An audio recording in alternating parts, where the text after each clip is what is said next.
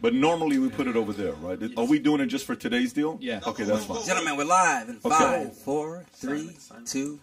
John, you scared people doing it the way you just did it right now. We're trying to have a friendly podcast here, and he jumps out of nowhere. Anyways, today's podcast, Will Witt wrote a book, How to Win Friends and Influence Enemies, which I love the title because one of the first business book I ever read was How to Win Friends and Influence, you know, uh, people. Uh, people, but you have influence enemies. I love that. Uh, this man, uh, he's got audacity. He goes out there, talks to people in the streets. He's got nearly a billion views online. You, you do a lot of work. I see your work all the time, and I love your work. I love how you are. You're respectful. You ask the questions. You allow the individual to look dumb if they answer a dumb yep. question. You know, their answer is bad, but yeah. you have fun with them anyways. Will, it's good to have you in the house. Hey, it's good to be here, guys. Thank you so much. Appreciate it a lot. Yes. Uh, a couple things I want to uh, let everybody know so you know what's happened with the podcast last few months. This is just something I want to tell everybody. We hired uh, a ridiculous booker, okay? And this guy that we have, Rob, shout out to him. He's booked me with guests for six months out. Now, what that did for us is the format of P B D Podcast has kind of gone from the – you know, morning, day to day, we would talk about current events. It's gone to more interview style if you're listening to this. Uh, what we are going to do is my schedule today, I'm trying to commit to doing one or two of them per week where no matter what, Tuesdays and Thursdays, we cover current events. So be patient with us because we still have a lot of different appointments, uh, guest schedule. But within the next two to four weeks, we're going to go into the model of Tuesdays, mm-hmm. Thursdays.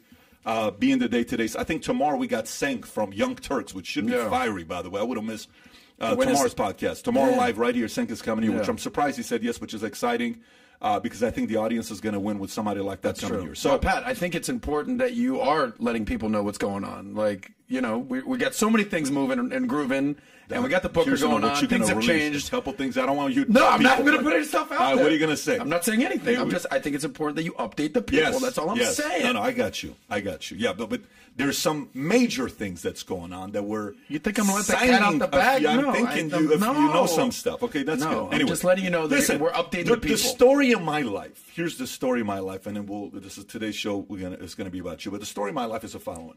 I love being underestimated. I love being thinking like people are not uh, planning with what's going on. Patience, long-term, big thinking. We got some major, major announcements coming very soon. Super. We have. How's the meetings been the last couple weeks I've been having? Sick. I, I have, future looks bright. Anyways, yeah. be patient. Having said that, Will, for people who don't know your story, if you don't mind taking a moment and sharing with them your background. Yeah, no problem. So I grew up in Colorado, actually. I live in Los Angeles now, working for PragerU, but grew up in Colorado. I was a liberal atheist my entire life. Basically, would go around to everyone who I knew and tell them how stupid God was, how dumb religion was. And that was a lot because my father growing up was actually my older brother. My dad was in prison when I was growing up, so my older brother kind of took that place. He had a different dad, and his dad was very atheist and and political in that sense, and so that transferred to him. And if anyone listening has an older brother, you know that, I mean, you do everything that your older brother does. How much older was he than you? Four years. Okay. So a lot older and a, just a lot different life that we live.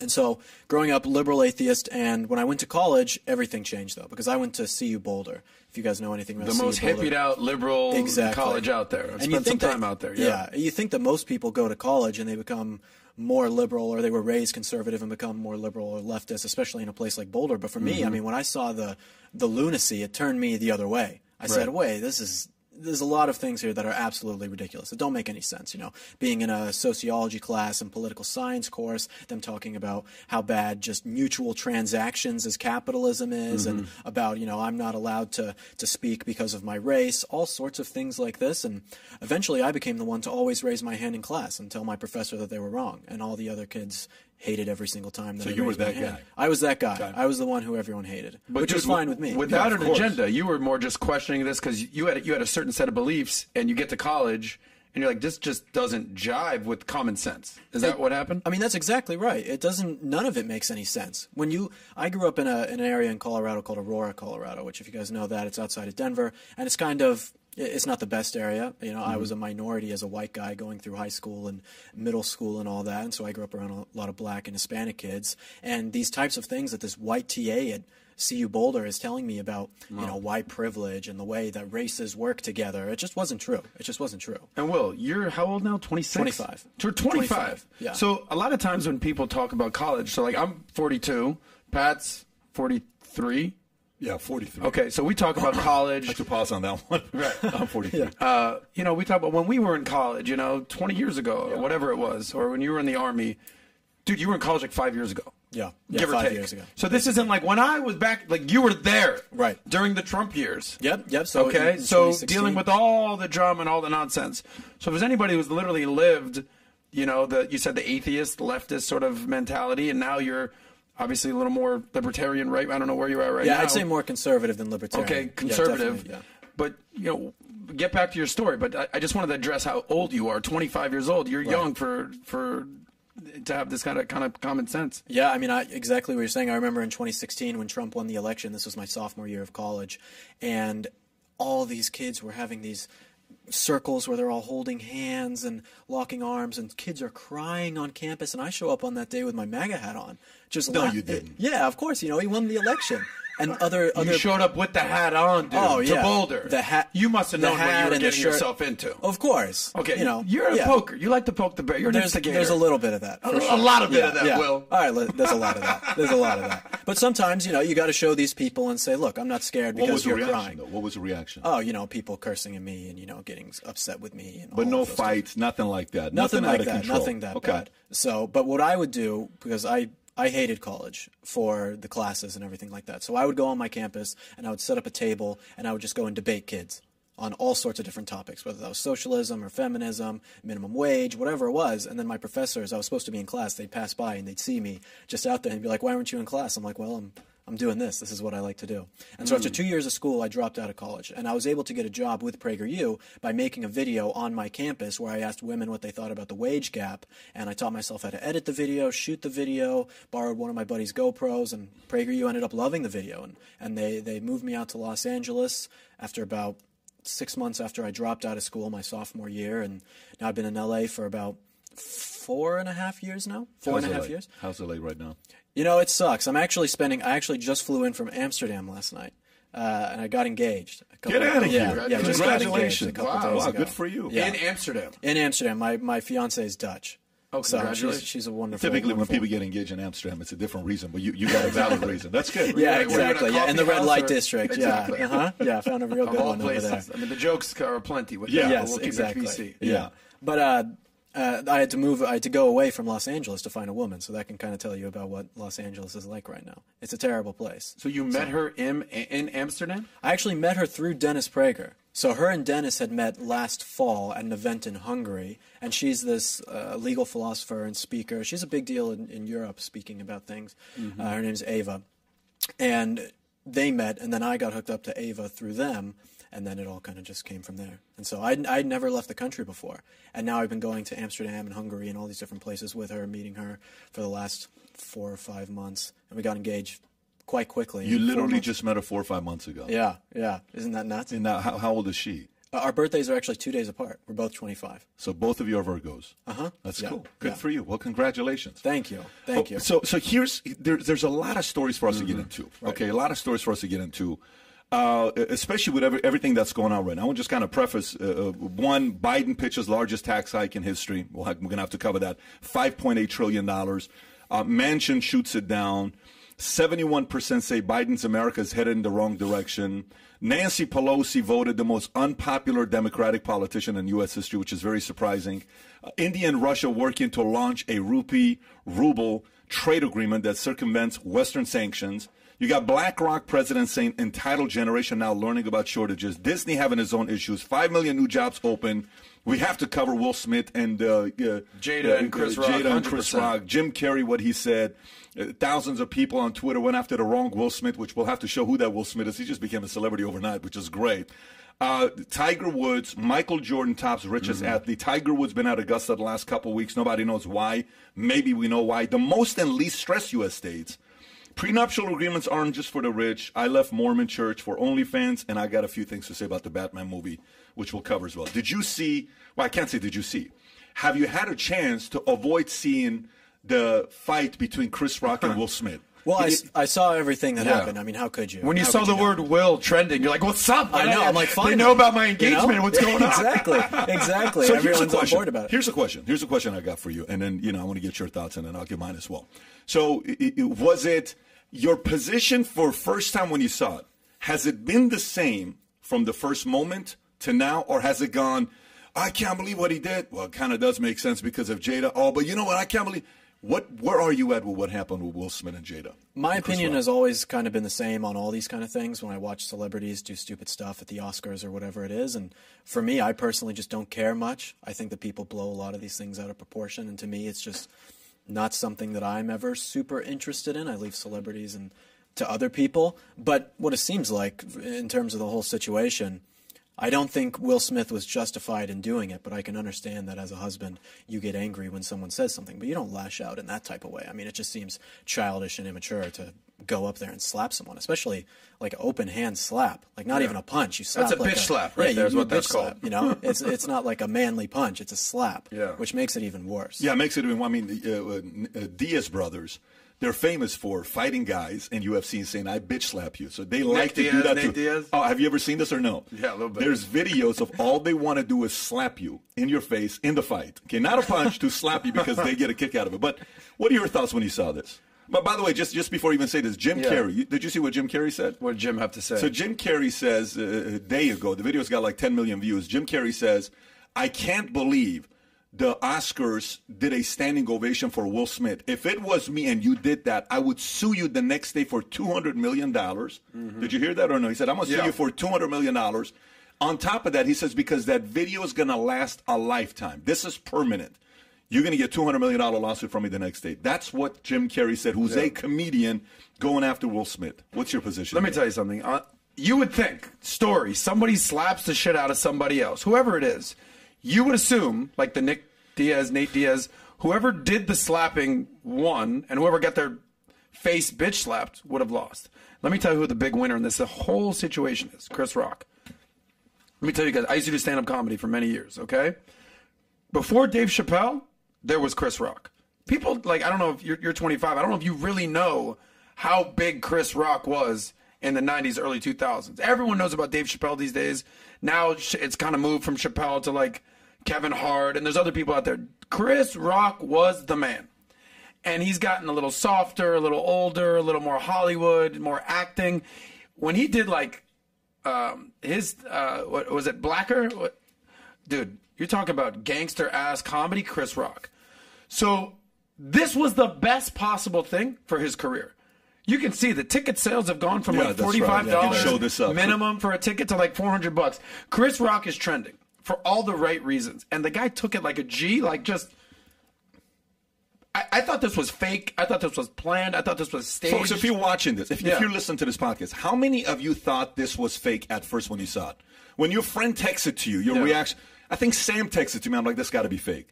And he's like, no, it's not fake. So Mario and I played the video on... Yeah. You know how on YouTube you can go to point two five speed? Of course. You played on point two five speed. Yeah, and I'm like, no, I think... I think him. we should bring our friend Paul in here, reenact the bitch slap. Let Will do it. Yeah, I'll do it. Yeah, bring him in. Bring him in. Here we get Paul in here. You yeah. get okay, so Chris Rock is the big enemies. winner here. Notoriety. Yeah. Uh, financial. Yeah. Right. Um, headlines. Well, he just handled it like a man. Yeah, he's like, he's like, that's the greatest moment in Oscars history. Yeah, he laughed okay. about it. But now let's talk about Will Smith. Will Smith has been getting emasculated for the past year or two by his fucking wife that he's been married to for twenty-five years. This whole entanglement, red table yeah. talk that they're doing, insanity. R- Will Smith was the coolest, baddest dude on the planet for two decades. From well, from Fresh Prince. I don't know if you're right. I don't from, know if there's an actor that was loved, and uh, loved is the word, more than him. Yeah. Yeah. From from Fresh Prince. Yeah. To Men in Black, yeah. to Independence Day, yeah. to Ali, you know, to Bad Boys. I mean, the list goes on and on and on. Don't forget and Hancock. Now, you got, you got to put Hancock. Hancock I mean, all that. I mean, the list goes on and on. I'm sure there's going to be someone that's like, Adam forgot about this movie and I hate him. Okay, I got it. Hitch, Hitch, yeah. right? Dating. I Am Legend. Like he needs. Thank you. Still go. Yeah. But Pursuit of Happiness. Like he this, needs all of it. Okay, we got it. We got it. Chris Gardner, Pursuit of Happiness. He needs to go back and watch the movie that he freaking starred yeah. in called Hitch, because he's lost his mojo. That, like, this, the whole bitch slap with Chris Rock, this has been brewing for years. You think he actually cares about this joke? He laughed at first. Yeah, he laughed. She ended up laughing at first. I feel like this was just boiling up, boiling up. his, I mean, do you know about this whole Red Table Talk entanglement, August, Augustus, whatever? His wife is literally having an affair, cheating on him with the son's friend. Yeah. And now you're wor- like, like it was August Alsina. Thank you, John. And now this is him. Fix your audio, like, John. Seriously. But he's dad bod, simp vibes. It just, I feel so bad for him. Think about even before this, years and years ago, the transition that Willow has been going through, yep. that his son has been going through. Like, this, this family is strange. Will was the only normal guy. Is there a more Hollywood family out there? The father, Hollywood star. Jada, I know you have strong feelings on Jada. The kids, uh, Jaden and Willow. Two of my favorite songs in the last five years have been from the Smith kids. Yeah, the song "Wait a Minute." Exactly, love that song. Icon from Jaden. Like, they put out, con- they they're great. They're yeah. very talented, no doubt. I mean, you live in L A, you know yeah. about like they're talented right. as hell. But whatever is going on with this whole entanglement has just so Will's clearly a, been burying it down yeah. low, and it exploded at the Oscars. And then he won the Oscar. I have a different opinion about. Go ahead. Sir. So first of all, like, okay, who won? You're right. Chris Rock won. And I think Jada won. I think feminist movement won. I think women power won. I think those who give that message, I think they won. You have to give them credit. They won. Like, women are, you know, stronger than men. And look at how Jada is very proud. She's a face of feminism, if mm-hmm. you think about it, because she's got him locked down, right? Um, you know who I am. You know how I feel about Jada. Three years ago, um, I don't know what it was, two and a half years ago, Hector Del Toro and Jennifer teamed up together right after the event they had at the uh, Trump Tower. They had an event. To, they had a, hooked up, and they sent me the uh, Jada Pinkett autograph picture, and it was in my office. Do you remember this or no? no Jada Pinkett autograph this. Is sitting on my desk right to the left, and they come like, oh, my God, Pat, you got put this picture away. I'm like, put this picture away. Jennifer was up to this with Hector. What do you mean put this picture away? So sitting on my desk, because I grew up with Jason's Lyric. Okay, and Lyric is Jada Pinkett in the movie with one of the best soundtracks that I can go and tell you the songs yeah. in the soundtrack, but I'm not going Tupac. To. No, no, no. J- J- you're thinking about uh, you're thinking about with uh, uh, po- uh, Janet Jackson. Uh, That's yeah, Poetic yeah. Justice. No, I'm saying, but, but no, Jason's Lyric. They used to date, is what I'm saying. Of course, Jada yeah, so, and Tupac. So, so, so I'm a J- I'm a Jada guy. I grew up being a Jada guy. I always loved Jada, right? So, and I've always loved Will. So the fact these guys hooked up was kind of a cool story. Now, yeah. one of my friends, twenty plus years ago. Um, she would come to me and she would say, you know, I know the Will Smith and I know Jada's story and I know them very well. I said, really? Yeah.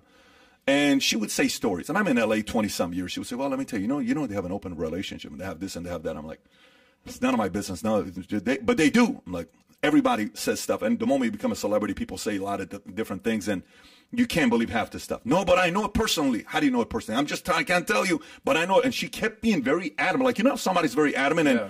they don't have a trend of being like that, but this one time they're extremely adamant, like, okay. And this is a friend of yours, This colleague? Is a friend, I, you know, okay. twenty years ago. And I'm listening to her. I'm like, okay. He says, but you also realize they're like open with everything with their marriage. It's mm. just a very private thing. Now, this is a time that there's no social media. There's no Facebook.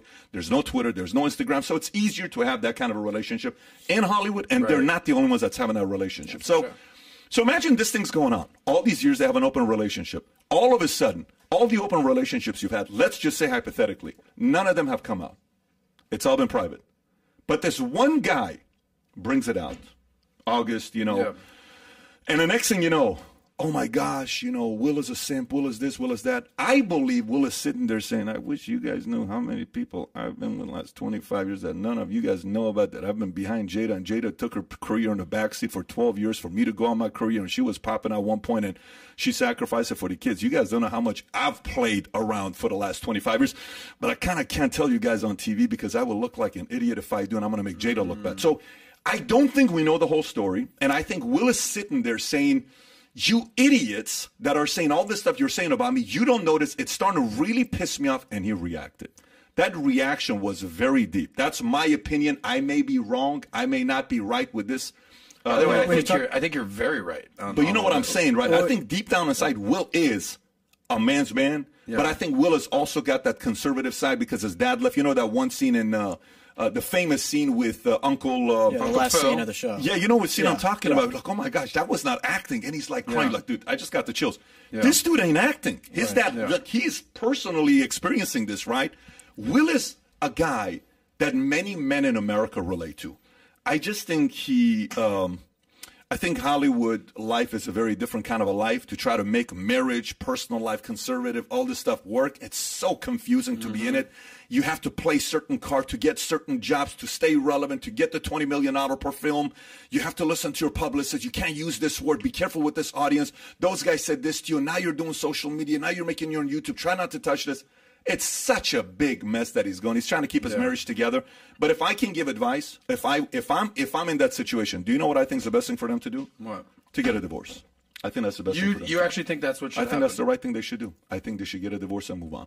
I mean, uh, if they're already yeah. if they're already sleeping around with other people, you practically have a divorce at this point. I mean, that doesn't make a good marriage whatsoever. Well, let's say they've been doing it for twenty-five years, dude. Right. Right. Yeah, I mean, they should. In my opinion, you shouldn't be getting together with someone in the first place for appearances or whatever. I mean, yeah. as marriage, you know, to me as a Christian, as a, a holy thing, getting together with someone like that and then having affairs all the time with all sorts of other people. I mean, especially what you were just talking about with, I think there's a difference between men versus women, that if a, a man goes and sleeps around with other women, it isn't looked at as bad. But a woman who does it despite her man yeah. makes the man look a lot worse just because of the differences between the two. So that's why people would call Will Smith a simp. Yeah, but but I don't I don't know if he – okay, a lot of people call him a simp. It's easy to call him that right, right. now. I mean, you had – you know, who I don't know who you Fresh had. and Fit. Yeah, and they – yeah, he's a simp, he's this.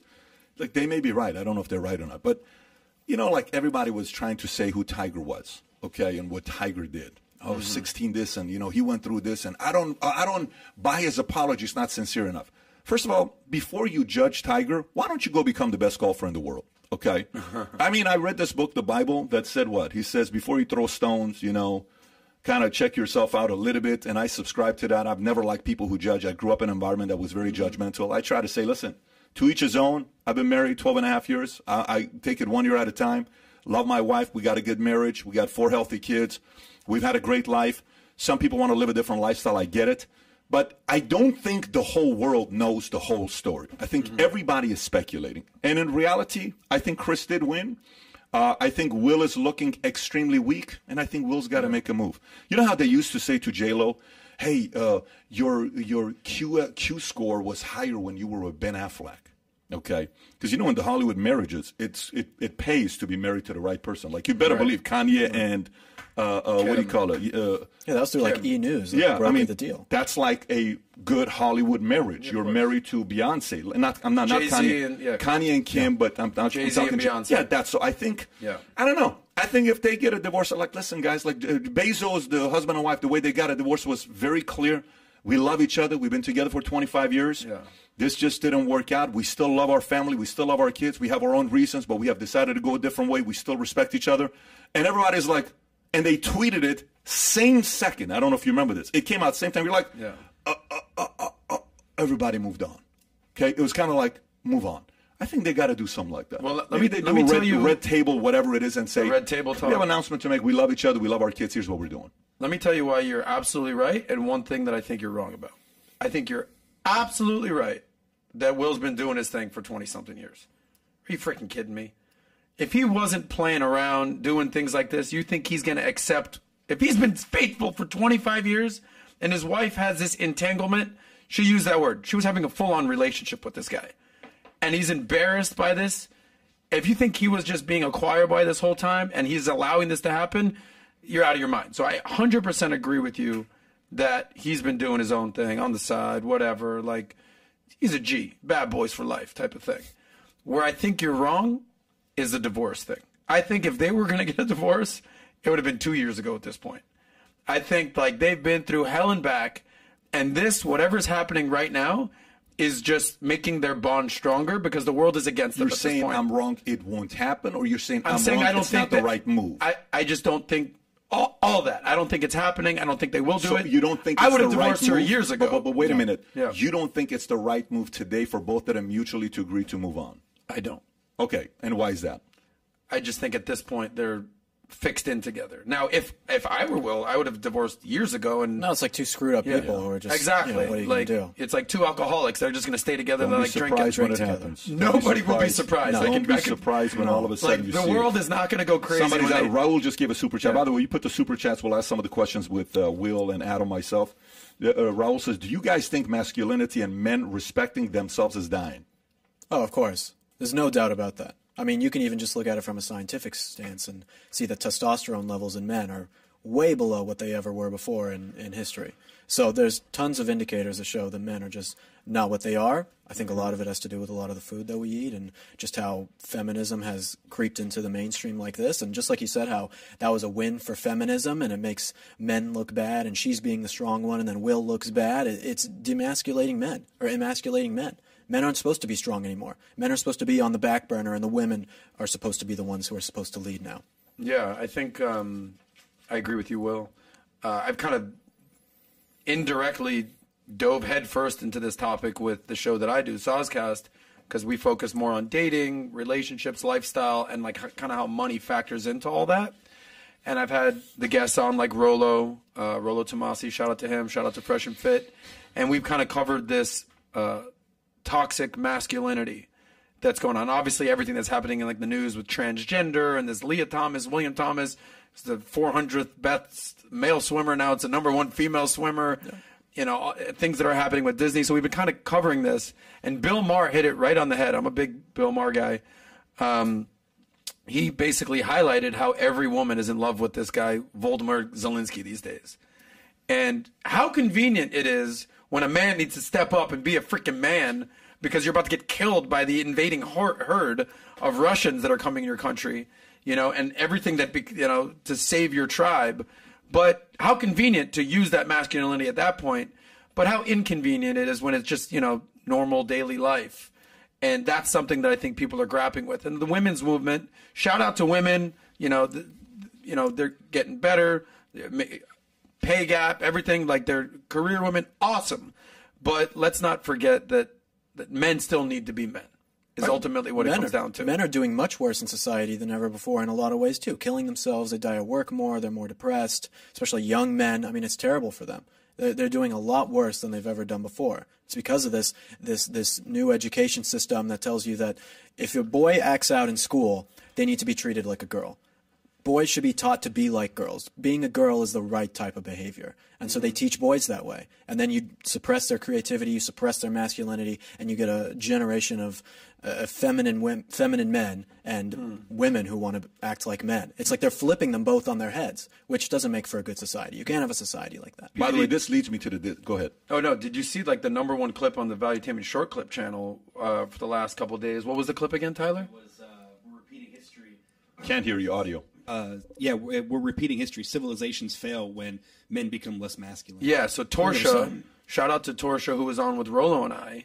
She basically explained how back in the, was it old Greece? Mm-hmm, yeah. old, and Greek times, that they, they studied history, and when the sculptures and the artwork started changing from masculine men, you know, you know, whatever, you know, posing or whatever it was, to like more like, doing like more feminine poses, that that is when um that pose was a little too natural. yeah. yeah this isn't natural. I don't know if you caught that. I mean, guys, yeah. I'll do that again. Yeah, but that's when yeah. um history started declining, or the Greek civilization started declining, when men stopped being men. Mm-hmm. And I think that's just something that well, our probably. audience will appreciate, is that just be a man man up. And uh it's something that I think we more men need to talk about. Yeah. I mean, it's too much Dionysius and not enough Apollo in, in terms of the, the Greek. And it happened the same in ancient Rome, because you had this, at the end of ancient Rome, you had this very decadent society mm-hmm. where men were not responsible for anything, because it's not just about, you know, wearing skirts that makes you more feminine. It's about not being responsible. Being a man means being a leader. And so when you have men that aren't leaders and live in some decadent, easy society where you never have any hardships, which we have in America today, mm-hmm. you can watch porn uh, whenever you want to get off. You can go on Tinder instead of going to a bar or something to, to get a woman. You can order food. You can have someone pick you up. You never have to struggle with, with much, right? And so when a man doesn't have anything to struggle or anything to overcome, I mean, I'm not sure if you guys talk to many you know, younger guys, but I'll talk to a lot of people who are my age, my friends, and we'll be talking about like World War Two or some medieval, like the, the storming of uh, like ten sixty-six, Battle of Hastings or something. And we're all just like, we wish we could go to some war like that. You know, it's like men today crave something greater that they don't have. It's so crazy. Having a higher purpose. Well, what's the, what's the yeah. famous quote? Uh, hard men, times yeah, create strong yeah. men, strong uh, men create good times, good Uh, good times create weak men. Weak men create hard times, and that's it's cyclical. All right, so we can all we have to do is study history and kind of realize what it is. But he's he's right about that. You know, you you you hear stories about Alexander and, you know, the privileges they had to see who were the real, you know, uh, man's man to survive. You knew what it meant to be the survival of the fittest, and if you didn't, you're going to get exposed. Period. Right. It's just kind of what it was. And today, we are recognizing victims more than we're recognizing doers. We're rec recognizing complainers more than we're recognizing the guys that are quiet and getting the job done. We're recognizing the loudmouth that gets up there and says, this is not fair, versus the guy that says, listen, I get it. Let me just go do my part and earn my respect in the streets. We're recognizing the wrong people. Last night we had a, a, a friend over, okay, a baseball coach here and a dean of one of the schools. And we're having a cigar uh, uh, in the backyard. It's me, him, Mario. Great conversation uh, with uh, uh, my buddy Joel. And the conversation came about uh, the team he's got, the best player, et cetera, et cetera. And I said, every great organization, if they have the wrong number one, that organization is screwed, okay?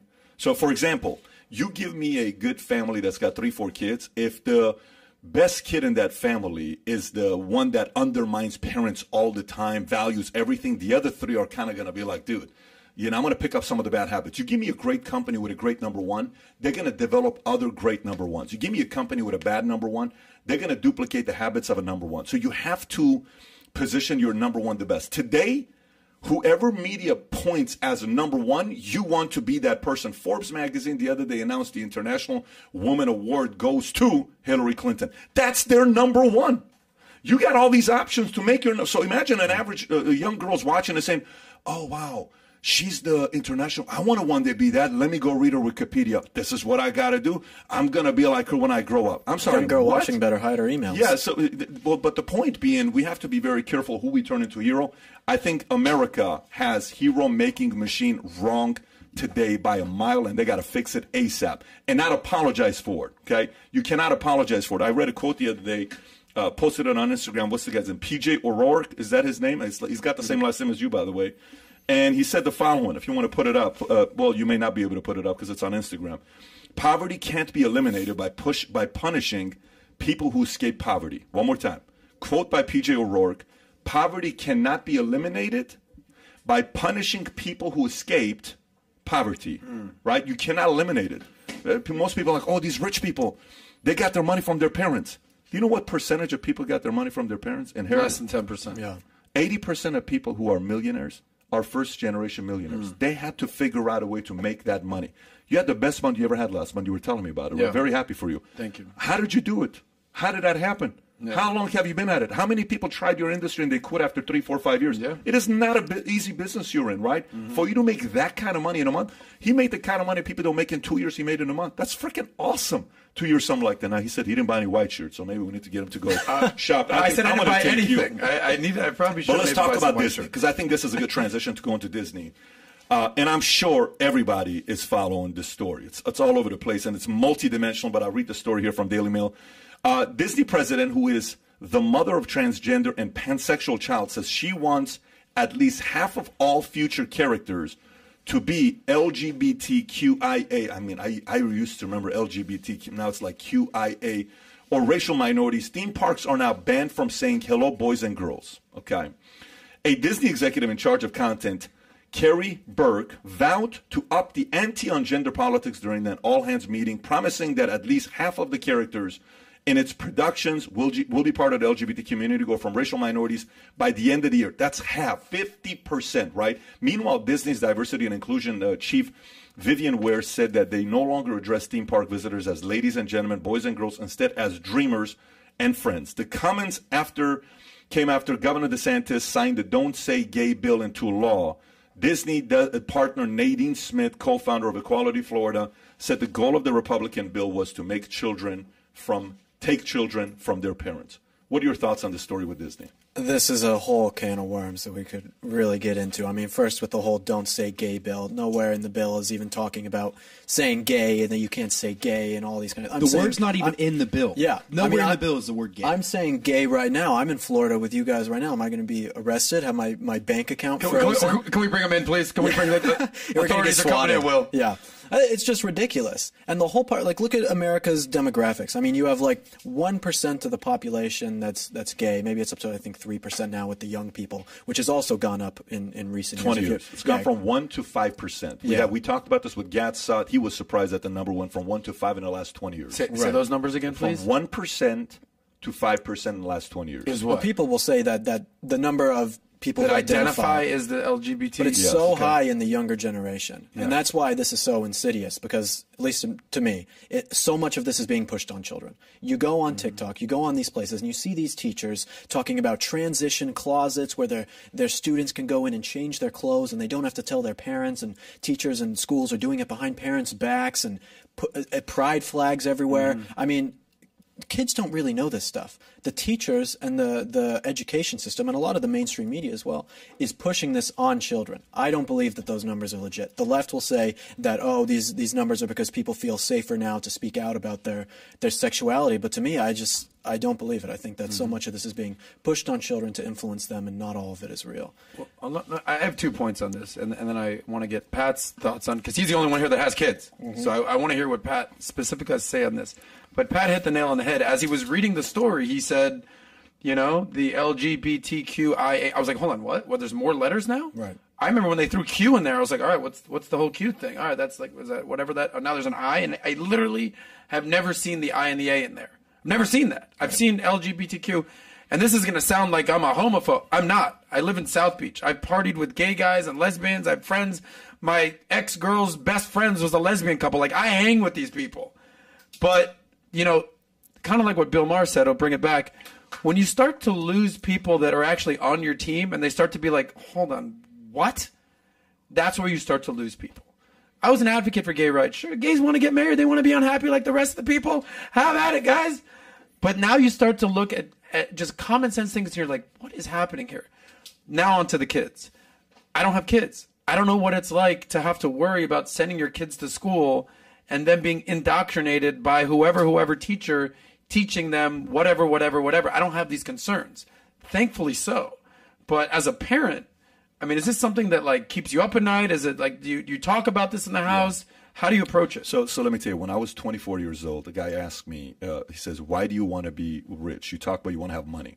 And I said, it's very simple for me. Like, if, if people ask, like, the real reason for me to want to have money, it's very basic. One, I wanted to have a house that had all the toys and had the park and a backyard where every one of my kids' friends would say, let's go to Patrick's house. Okay, that's number one. Okay, very important to me because I can control. I'm, not, I'm a Middle Eastern. I'm not comfortable with sleepovers. You want to do that? You do it at our house. And we got a pretty great security system. We're going to do our part, right? That was one at, at twenty-four, twenty-five years old. Okay, that's next. What you were saying. When I have yeah, kids, absolutely. This is how I wanted when to I was, be. When I was, I said, when I have kids, I want them to go to the private school that I want them to go to. None of it had to do with the Lambo, Ferrari, whatever, whatever, right? Yeah. I said, I want the kids to go to the private school that I want to go to. I want to control it, right? Next, you know, all these things that I went through, service, respect, I want all these things, okay? I don't want to be judged for being from Iran. I don't want to be judged for being Armenian, Assyrian. This is who I am. Treat me as a regular guy that got some value, did his part, and then let me decide the life I want to live. Okay, that drive... I can't even describe to you, for somebody that's born in Iran, how much it matters to me for you not force anything down my throat. I can't tell you the emotion it generates when you try to force something down my throat. I can't stand it. A, a forced thought, a forced mm-hmm. law, a forced position I must take with my kids. We're one, uh, one time at, uh, at a mall, I don't know where we were at, and I'm talking to my kids, and one lady's like, you know, you don't say that to your kids. I said, I'm sorry, what? This is how I raise my kids. I said, do you have any kids? No, I don't have any kids. I said, ma'am, why don't you go find a partner and have kids and you raise your kids and let them be successful and write some books about it. Yeah. But till then, mind your own business. These are my kids I'm raising, right? Right. I was at the whole uh, uh, uh, art museum deal, you know, the art deal, I don't know, with the Art Basel, Art Basel, art Basel whatever yeah. you invited me to, yeah, it was Basel, great. South Beach. And I'm there, before we go on, I look at Dylan, I look at the guys, I look at me, guys, I said, your brain's about to get a workout. Yeah. You're going to go in here, your brain's going to see art, some of this stuff's going to be weird, but it's getting a workout, okay? This is how art is. It it works out your creative juices. I love that. A mom and a dad is looking at me and they're like, oh my God, I've never heard anybody tell this to their kids. Yeah. I don't know if I'm raising my kids the right way or not. I'm going to find out in forty years when I'm dying at eighty-three years old. But it's my job. I chose to have kids with my wife. It's our decision on what we did. And my wife and I dictate how we raise our kids. And we are open to feedback and opinion and strategies that we may consider to do that. But it's our kids. Right. And I got eighteen years with these guys. Okay. Outside of that, go be it. Okay. Let me do this part. And I'm going to find out if I did it right or wrong. We're going to do a lot of things wrong. But what I can, what I, what I'm concerned about is the following. Here's what I'm concerned about. Go back when you went to school. I'm curious to know what yours was as well. When was the first time in school, at what age did they start talking to you in Colorado about what it meant to be gay, lesbian, and transgender? How old were, what grade was it in? Well, let me just say one thing about what you just said about, yeah. about the kids, because that is exactly why Republicans won Virginia. Because you have the exact same mindset that so many other no parents question. have, yeah. and it's because of that of why they won. By, by, by the way, and that's scary for midterms and twenty twenty-four for Democrats, because they're Very realizing scary. that's something you don't mess with. You can mess with a lot of people.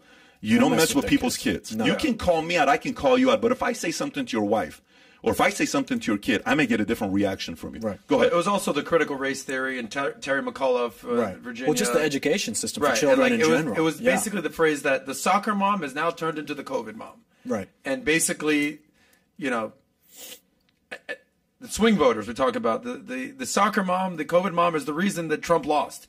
And it's also the reason that Terry McAuliffe lost in Virginia. Right. That's the swing voter but, these but, days, but, but the let, mom. But here's my concern, though. Mm-hmm. Let me tell you who I'm concerned for. Let me tell you who I'm concerned for.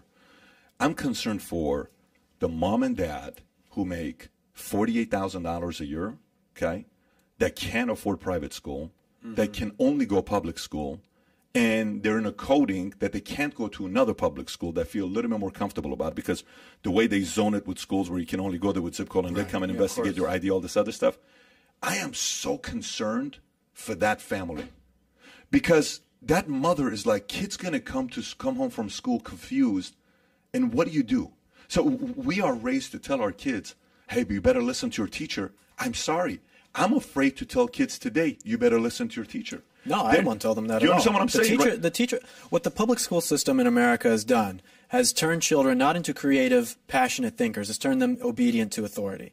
And it doesn't put them in a box, yeah. exactly what you're saying. It doesn't make them into people who want to discover new ideas or make something very new. It's, it's you have this life, you live this life exactly how you're supposed to, and don't deviate from that. And if you do deviate from that, if you're a boy and you chew your Pop-Tart into the shape of a gun, you know, you're, you're evil and all these different types of things. How, how old, what grade were you when the teacher taught you about gays, lesbians, and transgender? Was, not, not, that, not brother, but right, teacher. Right, that was elementary school. What grade? Do you remember? Fifth grade. What so, grade was it for you? Oh, I, I can't remember a teacher teaching me about that. I right. can't remember that. I don't. Yeah. That wasn't that? a thing. Do you remember that? Never, never. I remember. I, mean, I had a gay teacher in in uh, junior year of high school, but they never really? taught us about it. I, I I had it in high school as well. I don't remember anybody yeah. ever teaching me about no. gays, lesbians, and transgender. I remember there was a kid in seventh grade that you just knew he wasn't like part of the boys. Yeah. He wasn't on the football team. Is what I'm saying. Right. Um, and he was kind of.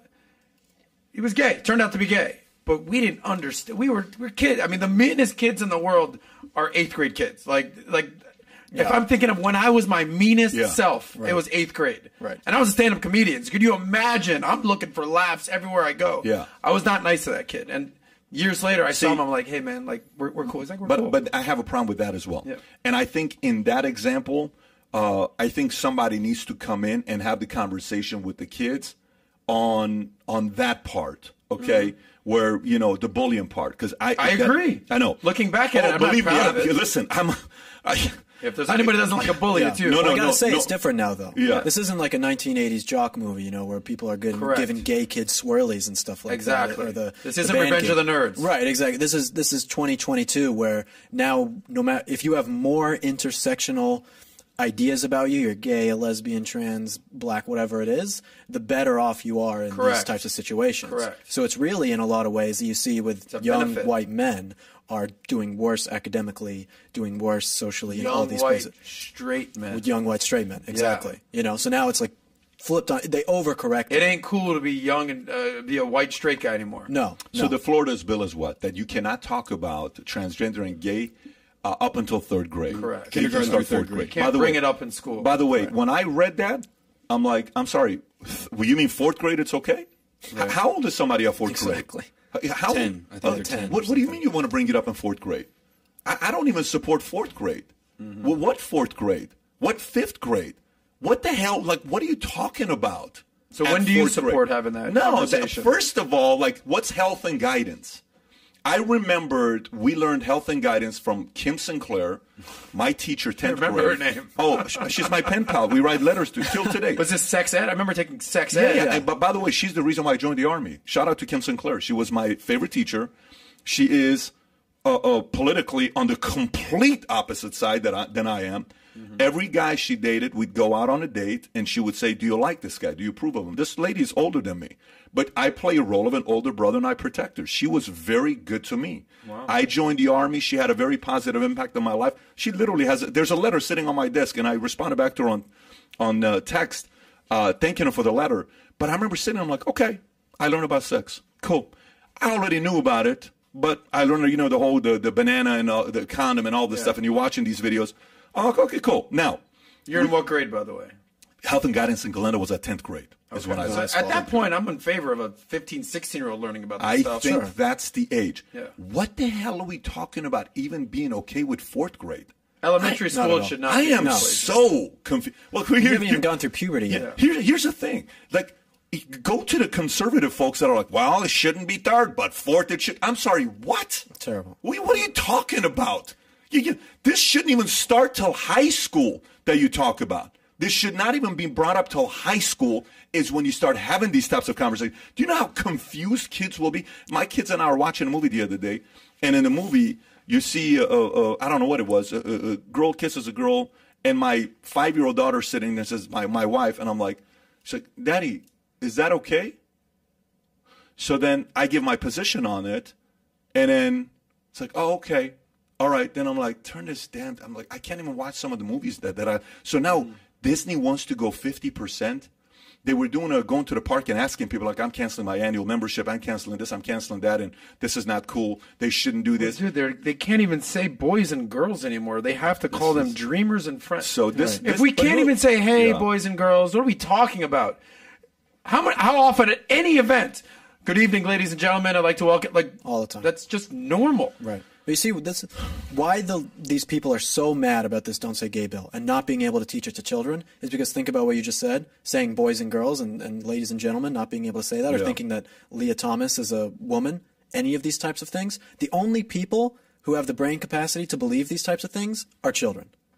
Because otherwise it just sounds so ridiculous to just normal people. Normal people just hear that and say, this yeah. is just crazy. So they influence children. Yeah. They push it on them young so that when they get older, they believe this all their life, and they know that they're not going to get out of it. When I was in the Army, we used to go to this gay bar, best club in uh, Nashville, Tennessee. It was called Connections. They shut it down in oh three.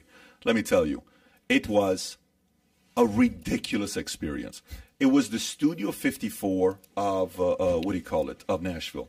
Like, if you've ever seen the movie Studio fifty-four, mm-hmm. it's exactly what it was.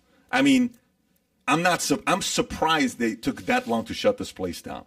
It was a, a, a guy took me to this place. We and, went and in. Yeah, why are you going to a gay bar? Oh, because it, the ratios are on your side. It was oh, great. I actually I, I, totally agree with yeah, you. Yeah, it, it was just. Such if you're a, a straight guy and there's always girls there, you're gonna you're gonna clean up. Time yeah. that we would go there.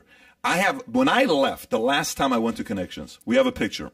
Two years ago. I have the picture till today, by the way. I have the picture till today, and it's in my, uh, in my, no joke, I have the picture yeah. till today. You should see the picture. Everybody hugging me, six of them around me, they're all gay, okay? And then two of the guys from the Army, yeah. they're straight. And they're like, they're crying, we're going to miss you, Greek God. You know, yeah. we're going to, like, I had this, everybody had their own name and all this stuff. You had your little mojo going on. I would tell them, I would say, you know, so so what, what nationality, what's Bed David? I'm like, I'm a Syrian. Sicilian? After like fiftieth time trying Sicilian, to explain what yeah. the hell is a Syrian, I said, you know what? Yeah. Yes, I'm Sicilian. So since eighteen years old, yeah. I've had a side name of uh, uh, uh, the Greek God, Vinny DeLucci. We'd go out. No joke. I'm not even kidding with you. We had all these. We had a hey, great time. Hey. But here's the point. It, that didn't bother me.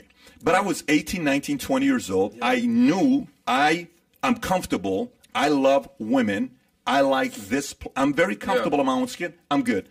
But to start that at third, yeah. fourth, fifth grade, I don't think you start this till tenth grade, and I think they're making a big mistake. You shouldn't start it at all. At, at what point? At what right. point in any education yeah. should you be talking about home? Like, it, kids will figure it out amongst themselves. This only, does not to, only to one be addressed. Reason, only one reason. Look, you and I can teach the concept of stocks five different ways.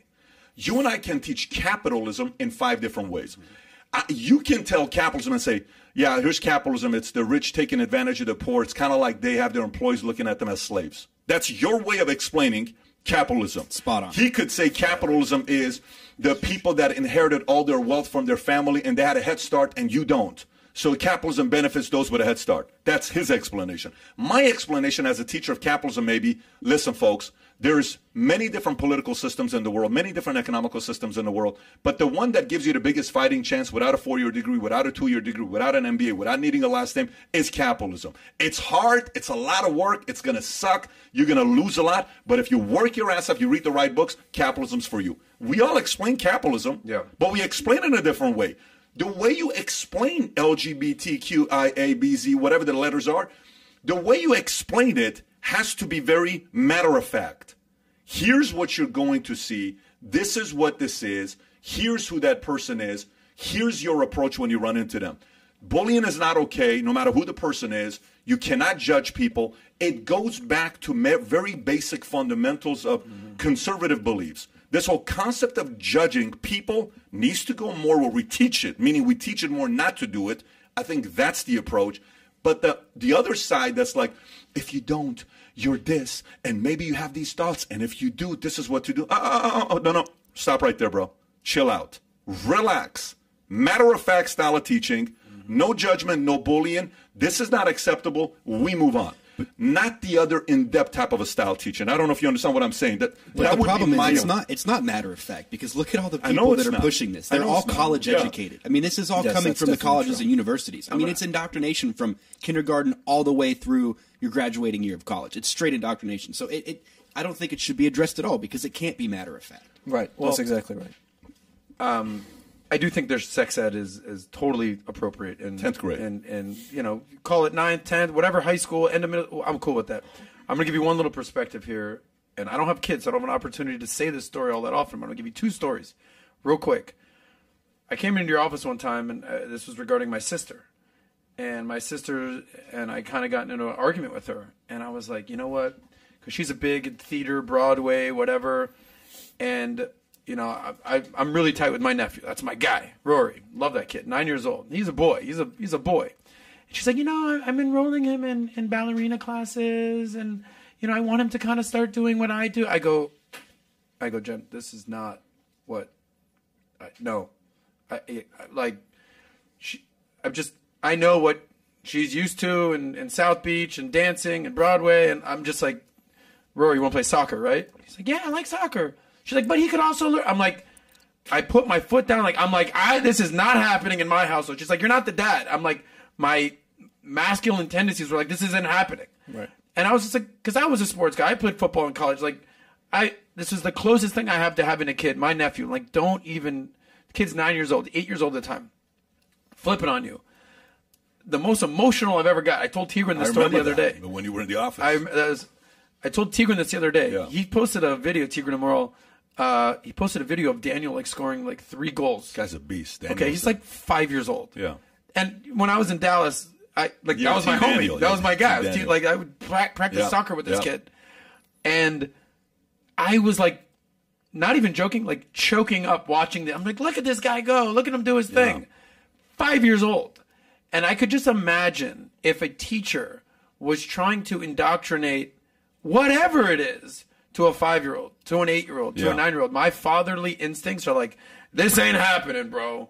So the the whole don't say gay thing, just like, I think if there's anything we're establishing here, you, what you used with like the eighteen-year-old, I'm sorry, when you're at the, the Greek god story, dude, you're a grown-up, do what the hell ever you want with your life. Yeah.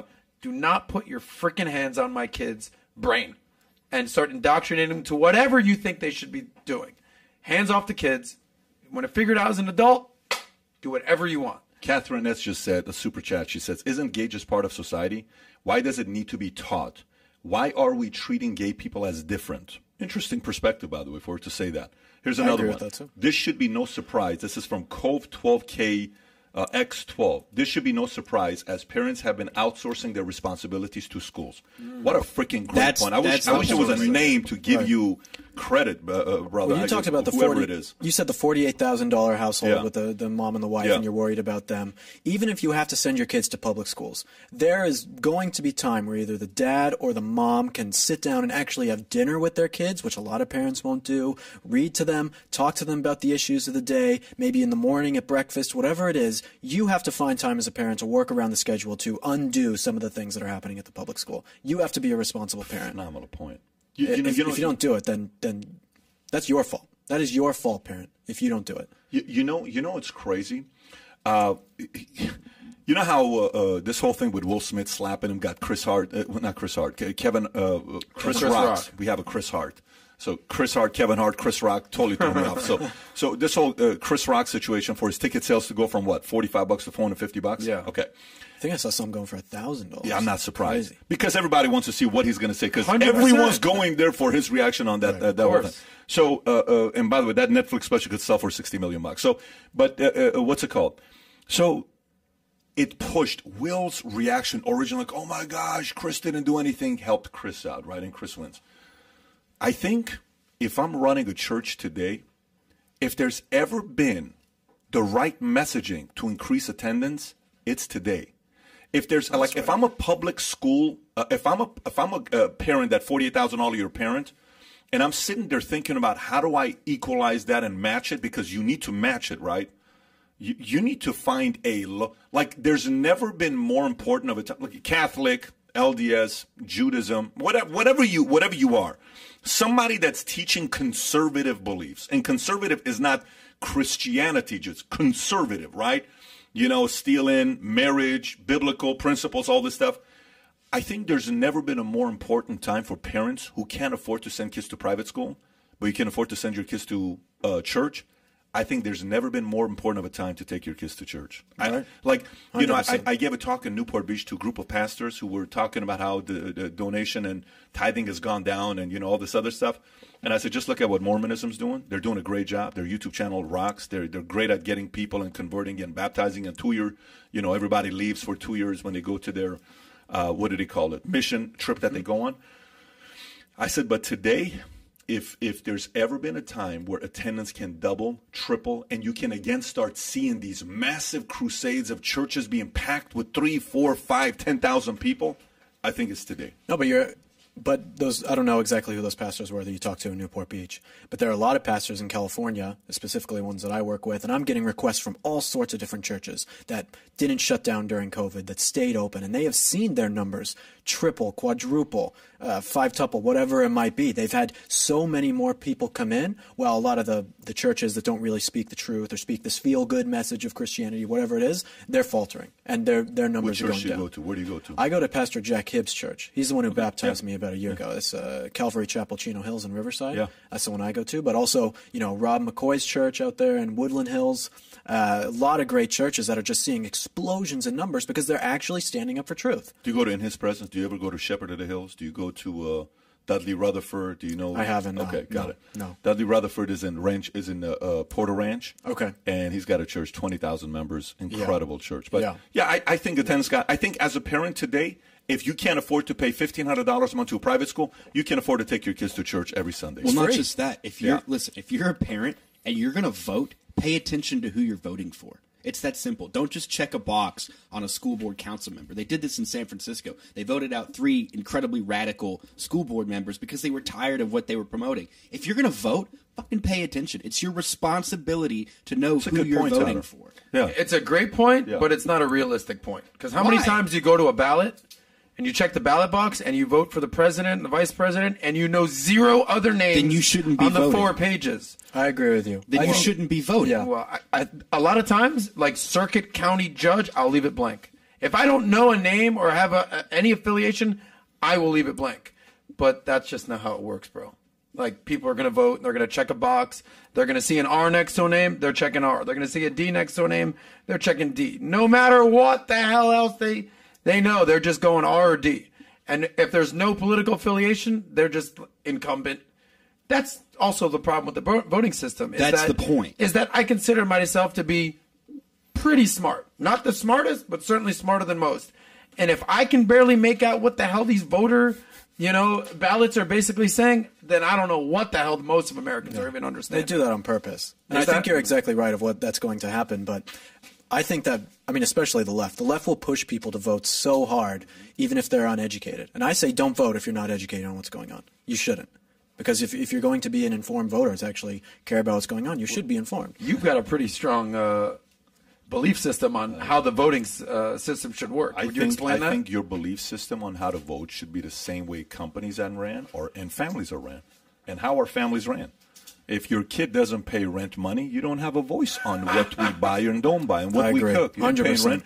If, if you work for a company and you don't own a share, I'm sorry, you don't have a voice. Right. Only shareholders get on a shareholder call. Berkshire Hathaway has a meeting with their A shareholders in Omaha, Nebraska, where you hear from him and Charlie Munger because you earned the right to go in there because you own one of their shares at whatever dollar amount, three hundred thousand dollars a share, a share it is. And I think we're allowing, like, think about if, if our voting system was the way families and businesses ran. That's kind of like me living in my house with my kids, and my kid's six-year-old best friend can come in and vote for how we should run our household. Yeah, exactly. Tell me how the hell that makes any sense. Right. Somebody can come and tell Berkshire Hathaway how they should run their company, even though they have not contributed to uh, organization, they have not contributed to the company's growth, they've not bought a share, they don't risk the risk that Berkshire takes, but they want to tell them how to run things. No, no, no, your vote doesn't really matter that much because you're not contributing to society. I think the system needs to be a way to contribute to society. So you think that certain people shouldn't have the ability to vote, or I, certain people should have a, a more votes than others? I, I think the messaging needs to flip to be earn the right to vote. I think that's the messaging. You ought to earn the right to vote than the current system. Do you see that changing at all? Ever? Zero. No, okay. I don't see that yeah. changing at all. I'm just telling you. Well, they, they had that whole people voting have dreams. Rights. Yeah. People have dreams. Yeah. You know, I can dream. So it's it's a very different. Well, especially when you have people like. Go ahead. No, but they had that, that that new voting thing that said, oh, Republicans want to take away voting rights from people. And I was like, no, we didn't. We wanted it so that you had to vote on Election Day, so that you didn't use a mail-in ballot, so that you couldn't be an illegal immigrant to vote, and that you actually had to show an I D. Apparently, that's restricting people's right to vote. All that's doing is securing the vote and making it so that people, exactly like you're saying, who actually play some part in society are actually voting. But apparently that's taking away people's right to vote. No, I think that you're right. I think it's too easy to vote for a lot of people. Yeah, it I, should be harder. I think, I think like, listen, you come, like I came to America. I'm like, I feel like I owe America something. America doesn't owe me nothing. Like I, America gave me this life. So, yeah. hey, I'll serve the military. I owe you. I'm in debt to you, America. You ain't in debt to me. I'm in debt to you. You you didn't tell me to come here. I chose to come to America. I had two hundred other options, and I came to you. So I got to give to you. I don't think that messaging mm-hmm. is being given since this one president that we had that got assassinated years ago who said, don't ask what your country, country can, can do, do for you. you. Instead, what you ask what you can do for the country. When's the last time we heard that messaging? It's no five point eight trillion dollar bill. Let's let's give more right. money. Well, why don't we talk about that? And that's perfect with J F K because J F K was talking a lot about the Federal Reserve in his time. They did not like him doing no. that kind of stuff. No, they, they kind of wanted that to be left alone. So uh, Biden pitches largest tax hike in history as part of the five point eight trillion dollar budget request. He has laid out the tax hike as part of his five point eight trillion dollar budget blueprint for federal spending in fiscal twenty twenty-three, which begins in October. Under his proposal, taxes will rise by two point five trillion dollars, marking the largest increase in history in dollar terms. The deficit would be one point one five trillion dollars. The higher taxes would largely be borne by Wall Street and the top silver of U S households in the form of steeper corporate rate, a modified wealth tax, and a global minimum tax. The taxes outlined include a minimum twenty percent tax on incomes of U S households worth one hundred million dollars or more. The so-called billionaire minimum tax would raise three hundred sixty-one billion dollars in revenue over ten years and apply to the top zero point zero one percent of households, or about twenty thousand Americans. The White House said that roughly half the revenue stem from the country's seven hundred billionaires, which, by the way, Manchin comes out the next day and he shuts the bill down. This is a Hill story. Centrist Manchin on Tuesday shot down President Biden's plan to raise three hundred sixty billion dollars from the imposing a twenty percent minimum tax on billionaires, which is insane. Manchin says he doesn't support the president's plan to tax unrealized gains on billionaires, which would set a new precedent. Nothing new we haven't heard from Manchin. You can't tax something that's not earned. Earned income is what's we're based on, he said. There's other ways to do it. Everybody has to pay their fair share. Manchin in opposition means Biden's proposal is likely dead only a day after the White House unveiled it. Can you imagine? You write this bill, you put all this time, you market it, the next day Manchin says, no, there's nothing else you can do about it. That's great. Well, if I'm Biden, I don't do anything until I have a conversation with Joe Manchin. So uh, how, how long have I been talking about Joe Manchin? Four years. So that's who I am politically. I'm not far left. I'm not far wear, right. You should wear a shirt that says Joe, Team Joe Manchin. I'm should telling I, you, you I, should you, okay. we should make, we make a shirt. Can we make that? Called Team Joe Manchin. Yeah. I should be serious. Yeah. Put Team Manchin shirt. Uh, yeah. I've been seeing Manchin for years, and I'm thinking for years because I didn't really start really getting into politics until about twenty sixteen. And I'm not a Trump guy. I would, I'm not a MAGA guy. Sorry, bro. It's all right. But uh, I was a registered independent, and I was like, whatever this guy's doing, I'm not. I'm not for. But what? What? This guy Joe Manchin doing something, man. He's a Democrat in the reddest state in the country, freaking West Virginia. And what his it says here, centrist Joe Manchin. That's what's so amazing about Joe Manchin. That's what I think is what a synergist you talk about. We're all Americans. We might disagree on a little bit here, a little bit here, but like uh, what was the whole Rodney King? Can't we all just get along? And and it's the fringes that are causing all these issues in America. And I get it. People have core, core beliefs, but thank God for Joe Manchin just basically like, listen, you know, grown-ups are here. Everyone just calm down. We're not just going to be set, spending like drunk sailors. You know, we're going. He said he's going to come out and vote for the the new Supreme Court justice, uh, the, the black lady. Like, there's a lot of common sense going on with Joe Manchin, and and thank God there's at least a steady hand uh, in Congress that that you know in Senate that we can kind of look towards and say, all right, that's how we kind of you got to conduct yourself. So if I'm Biden, to bring my point, I I say, hey Joe, this is what I'm pitching before I spend. That's smart. But days, weeks, months, haven't put shit together. Is this something you would go for? You know what? He should hire you as his advisor. Yeah, Joe, if I'm you're open. watching, call him. Joe, I'm open. I have to strongly disagree with you for a second. Go for it. When you're talking about, you know, the fringe left and the fringe right, and then, you know, kind of have the center, which is, if it weren't for these fringe groups, then things would be a lot better. But, you know, when you look at the Republicans and the Democrats in Congress, I mean, someone like Mitch McConnell is worse than Joe Manchin. So many of the Republicans are worse. I agree with you there, Joe. Exactly, you know? And it's like, these are the people in the middle. These are the people who find common ground all the time, all this kind of stuff. But there is more unity between right-wing populists and left-wing populists than there is between me and a, a rhino Republican. Or is you know, there really? Definitely. Oh, yeah. Because a rhino Republican is fine selling out our country, whereas someone who might be a left-wing populist doesn't want to sell out our country, even if we disagree on some of these things, right? And so I think that a lot of the future of American politics is actually going to depend on this left-wing populist movement, because the left historically has been this anti-big business, anti-war, that type of rhetoric, right? And now you have people like Joe Biden, Bernie Sanders, even Bernie Sanders, who is supposedly one of these guys, took one and a half million dollars from Big Pharma for his campaign, uh, for his presidential run, right? And he talks badly about Big Pharma. So you have these people who are all in the middle, these centrist types of people, the, the rhinos and the regular Democrats, who are the ones that are actually driving everything up because they work together and they're basically one and the same. So it, what I think is that for this twenty twenty-two midterm and hopefully for twenty twenty-four is that we get Republican candidates who are actually conservative, not like far-right extremist people, that's not what I'm saying, but people who actually aren't just going to be some walk-all-over-me type of Republican and actually get something Give done. An example. Give names. Yeah, who do you, who's like, all right, that's my guy. I like this well, if person. We're talking about ideologically, then yeah. we have Tucker Carlson. I mean, he is the one who is leading the charge on everything right now. Mm-hmm. If Tucker Carlson were to run, he'd be amazing. Then you have Ron DeSantis here in Florida. Yes, but Florida who, has who a super Congress majority. Do you actually look at and say that guy's killing it, or lady? Well, I think Marjorie Taylor Greene is one. There's some things. You that, that's who you that's the lady? Yeah, the listen, QAnon she, lady, dude. No, not QAnon. Will, no, listen, listen. There are some Marjorie Taylor Greene of all Taylor people. Greene has some very good Come things on, when bro. It comes to actually like think about the January sixth prisoners, right? There are those people who are rotting in those D C jails. Marjorie Taylor Greene was one of the only people to stand up and say something about it. You know, there's things that I like Marjorie Taylor Greene when it came to some of this insider trading. Brother, I asked like you, the, the main person that you identify with, you say Marjorie Taylor well, Greene? Well, see, that should show you how, how horrible I think the situation in Congress is if that if the person Well, yeah, I, we'll speak to that. Yeah, exactly. That I that I identify the most with is a Marjorie Taylor Greene. That should show you how screwed up things are. In my opinion, I really have no faith in a lot of the politics that we have right now. I think so much of this is going to come down to ideological ideas, and that we put too much credence on, as a people in America, on political parties, when both the Republicans and the Democrats are the same thing. You know, if I was a Republican in Congress, I wouldn't be signing any of this stuff. that other Republicans are signing for. And also, none of these people even read the bills. They have some twenty-five-year-old guy who graduated from G W who's in the back room reading this bill and highlighting it the night before and then telling the congressman what it is, and they're hungover doing it probably because they were on the Hill partying. And it's like, that's what our political system is. Well, I mean, well, you look at the, the spending bills and what some of that money is actually going to. I mean, like, stuff, billions of dollars to countries way far away, helping other countries build walls mm-hmm. around their countries to keep them safe, but we can't fund our own border wall here in America. I mean, th- none of this makes any sense. the The politics is just Let insane. me ask you, Will, because yep. you kind of highlighted something. I don't want to just gloss over it.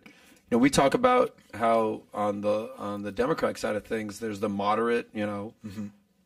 Democrats, and then there's the, you know, progressive A O C wing, what have you, right. and there's that infighting. Right. But you just highlighted the rhinos. Um, you know, the classic Republican, the Re- the Reagan Republican, McConnells, however you want to classify them, and more the MAGA wing. Right. Where do you think there's a deeper divide in the current political atmosphere? Is it on the left or is it on the right? It's definitely on the right. Yeah, there's really? no doubt about that. Because the, even the moderate uh, Democrats will go along with the S J W stuff when it comes to the left.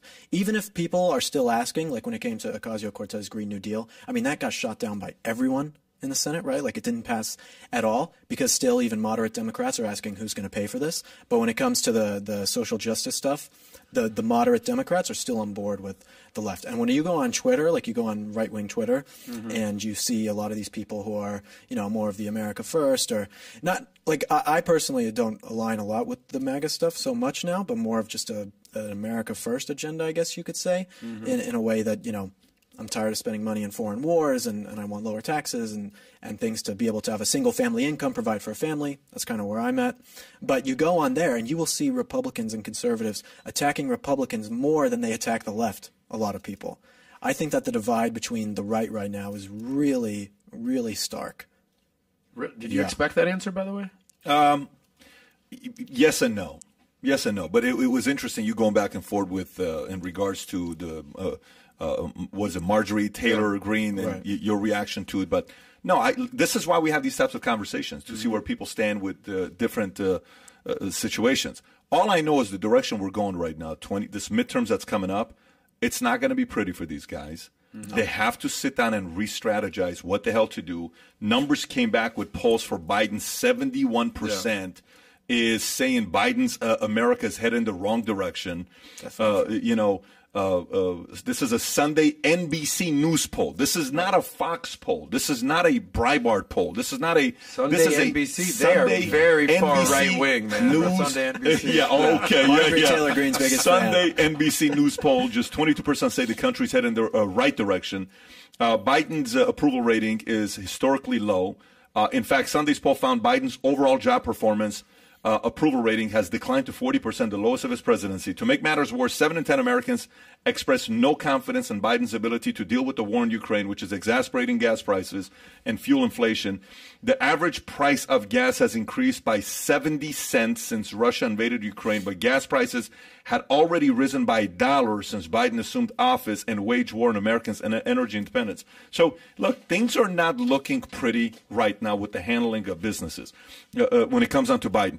The the one that's starting to get very upset, I don't know if you saw what A O C said about Biden. Like, listen, we need to kind of start doing some things. Because mm-hmm. all the promises he made that we're going to do this and we're going to do that and we're going to do this and we're going to do that, literally nothing he promised is getting executed. Yeah, right. Because of Joe Manchin. Well, right. And to a certain extent, Kristen Sinema. Right. So I, he could have promised that I, if Joe Manchin gave a thumbs up or a thumbs down, she'd be the happiest camper alive right I now. To, I totally get it. But the point is, uh, he, even Obama came in and he said affordable uh, health, you know, whatever, Obamacare that came out. What did Obamacare do? When did Obama, what did Obama do with Obamacare? It got passed. Oh, nine. Yeah, Executive decision. Like, hey, here's what we're doing. Okay. Here's what we're doing. Democrats are sitting there saying, dude, you ain't doing nothing. So A O C is saying we got to be more progressive than we are today.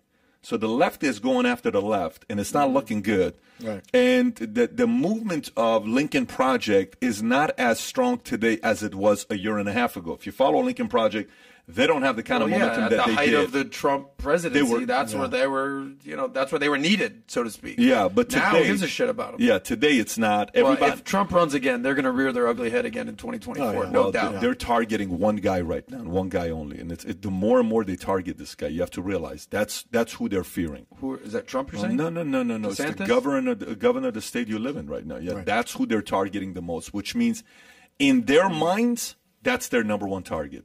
They think that's going to be a guy that's going to give them a run for their money in twenty twenty-four. If, if you could, I'm just playing a game, throwing it out yeah. there.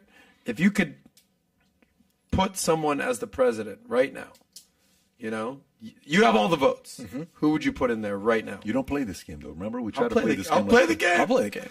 Okay, Ron, you put in there. You would put DeSantis in there? DeSantis. Yeah. DeSantis gets things done.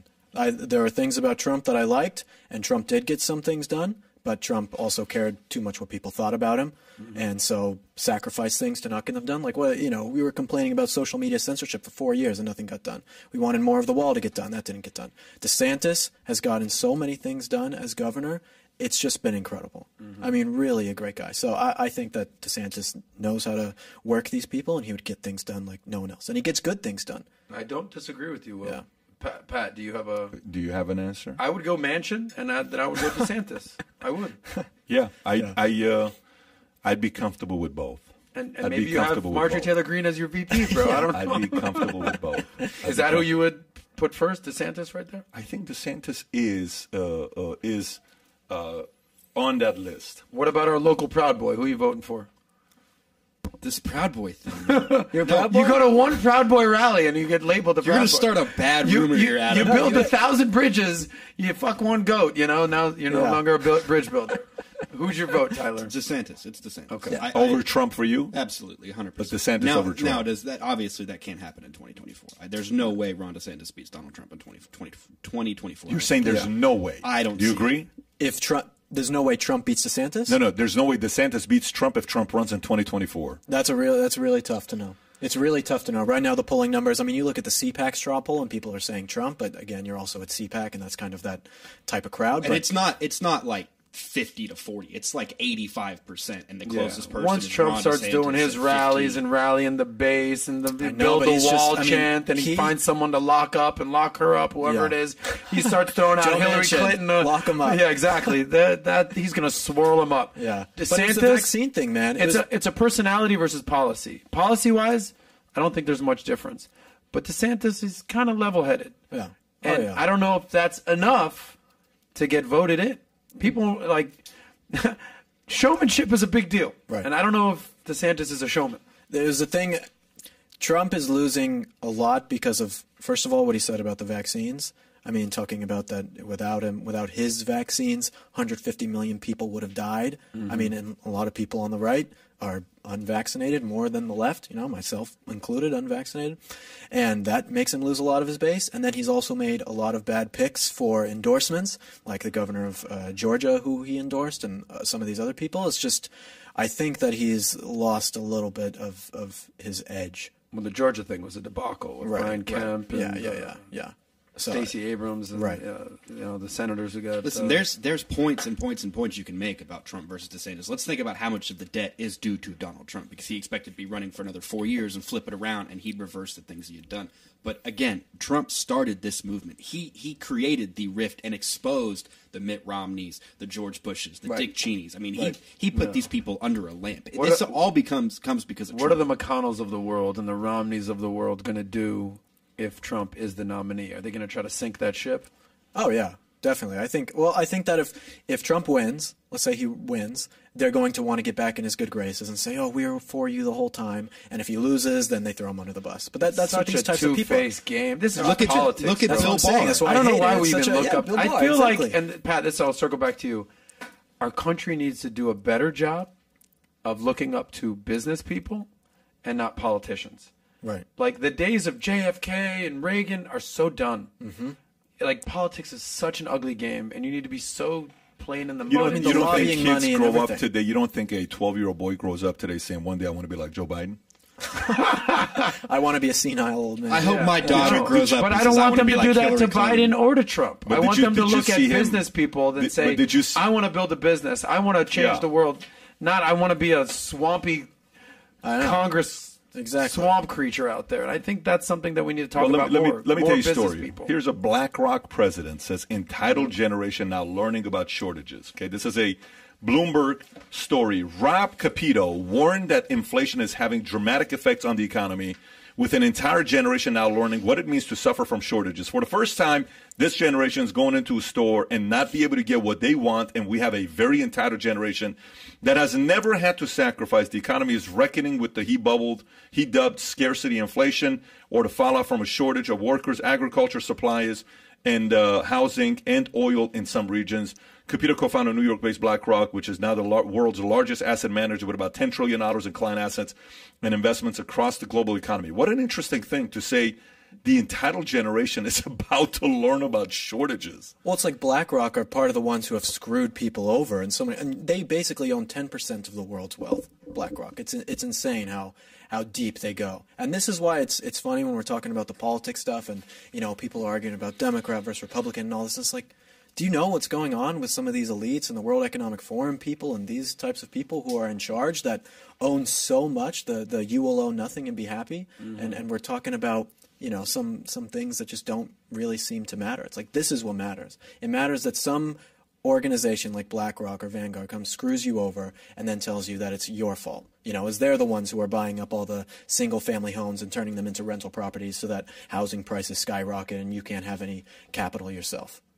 Yeah, that story from four or five months ago when you saw that, you're sitting there saying, okay, remember when Tom was on? I don't know if you yeah, remember when Tom was on, and Tom's like, okay, here's yes. what's going on. Here's what they're going to do. Yeah, they're going to increase rent trying prices. Trying to convince you I need to buy now. Right. Yeah, exactly. Right. Buy now before these guys pick up a big market, and then you don't have a choice. You don't have another yeah. place to go. They can charge you whatever the hell they want to charge you. Mm-hmm. But but this inflation thing, what he's explaining, the shortages, yeah. this it's is not coming. Just that. Joe Biden yeah. just came out and said, oh, by the way, you can expect food shortages, shortages because yep. of the sh- sanctions on Russia, which, to Will's point, Marjorie Taylor Greene is one of the only people to have voted against sanctions on Russia because she saw these things coming. Yeah. She can see she, she can look a few steps ahead and say, oh, food shortages are probably more of a problem to American people than Russia invading Ukraine. Now, this is not to condone the Russian of invasion of Ukraine, but on the flip side, like, we're going to have food shortages. On top of the, the supply chain issues we had during the pandemic, the fact that our transportation secretary blows, like, there's a whole mess of things going on that maybe we don't need to be putting sanctions on Russia right can, now. Can you share with like us your guy. true feelings, Tyler, next sure. time? Don't hold back. I mean, sometimes I knew, you hold I knew back. You'd like him. This guy's the best. He'll be on the show we do later. Tyler, okay, pull up good. This guy, Rob Capito. I just want to highlight this guy because we've all heard of Larry Fink. He's mm-hmm. the C E O yeah. of BlackRock. You've heard that name. Yeah. I've never really heard of um, Rob Capito. So... Um, just maybe go to his Wikipedia. So here's the hypocrisy that I think is just laughable with this guy right now. New York City elite, went to Harvard, went to went to Wharton, sixty-five-year-old male, specializes in mor- mortgage-backed securities. Mm-hmm. Okay? So... Which tell the history so people know where yeah, what is mortgage-backed I mean, mortgage-backed securities, backed securities what is what brought down – that's The Big Short. Yeah, that's exactly. what brought down America to its almost knees in two thousand eight right. during the Great Recession. Mm-hmm. So, like, the millennials are suffering because of everything that happened in two thousand eight. Gen Z millennials have been affected by two thousand eight, uh, now two thousand twenty, everything that happened with that.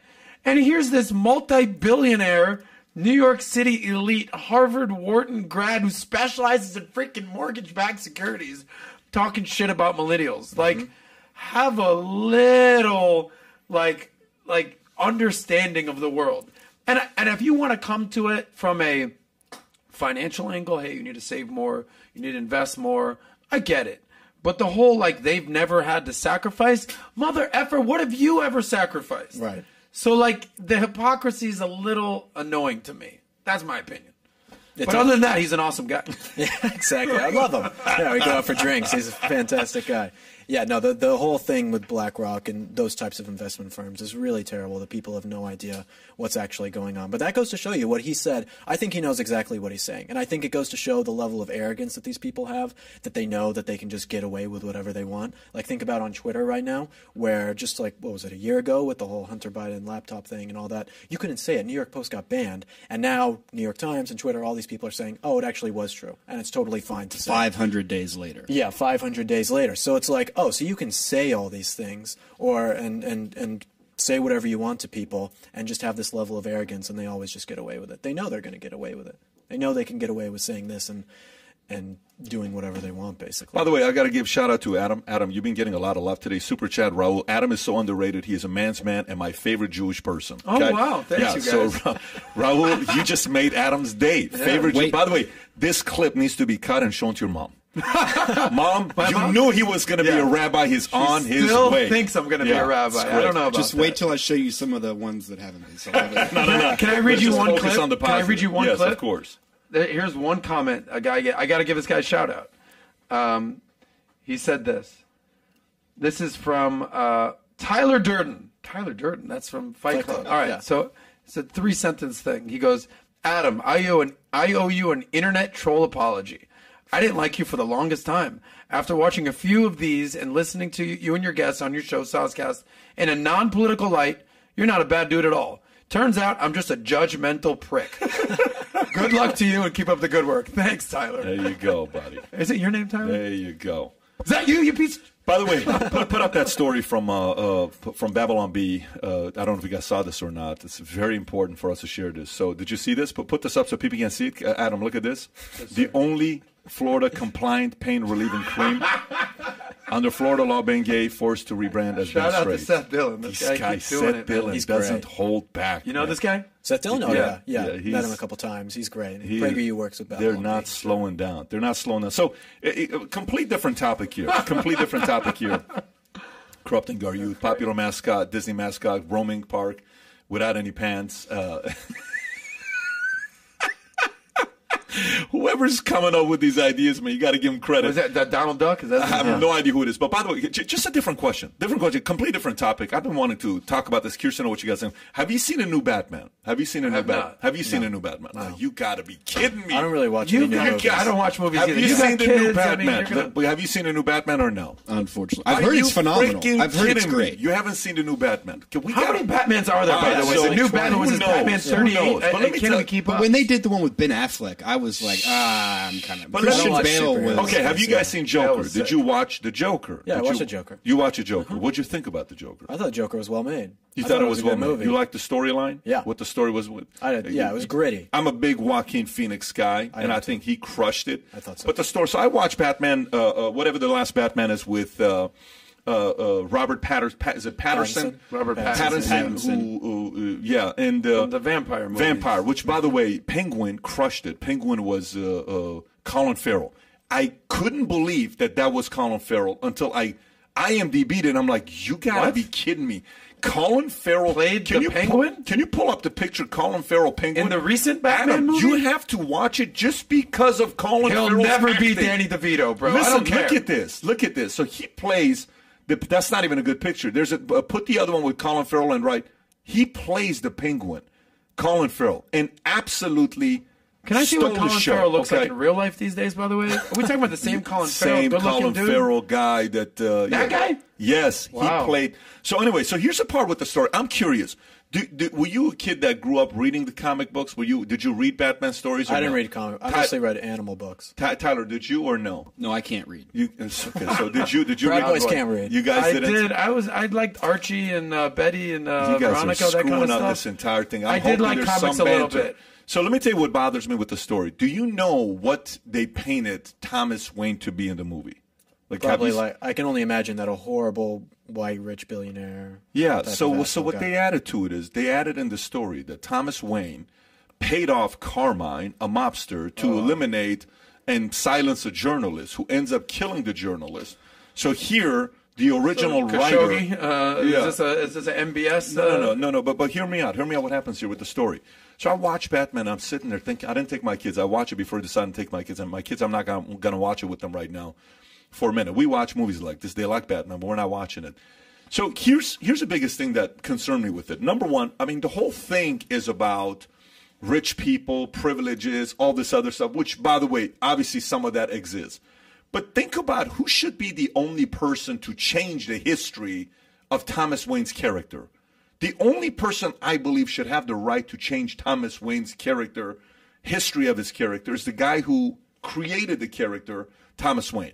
I don't think you can go back. I think you can go forward and change ways. Here's every time you looked at Batman, what did you think about his father? You thought he was a what?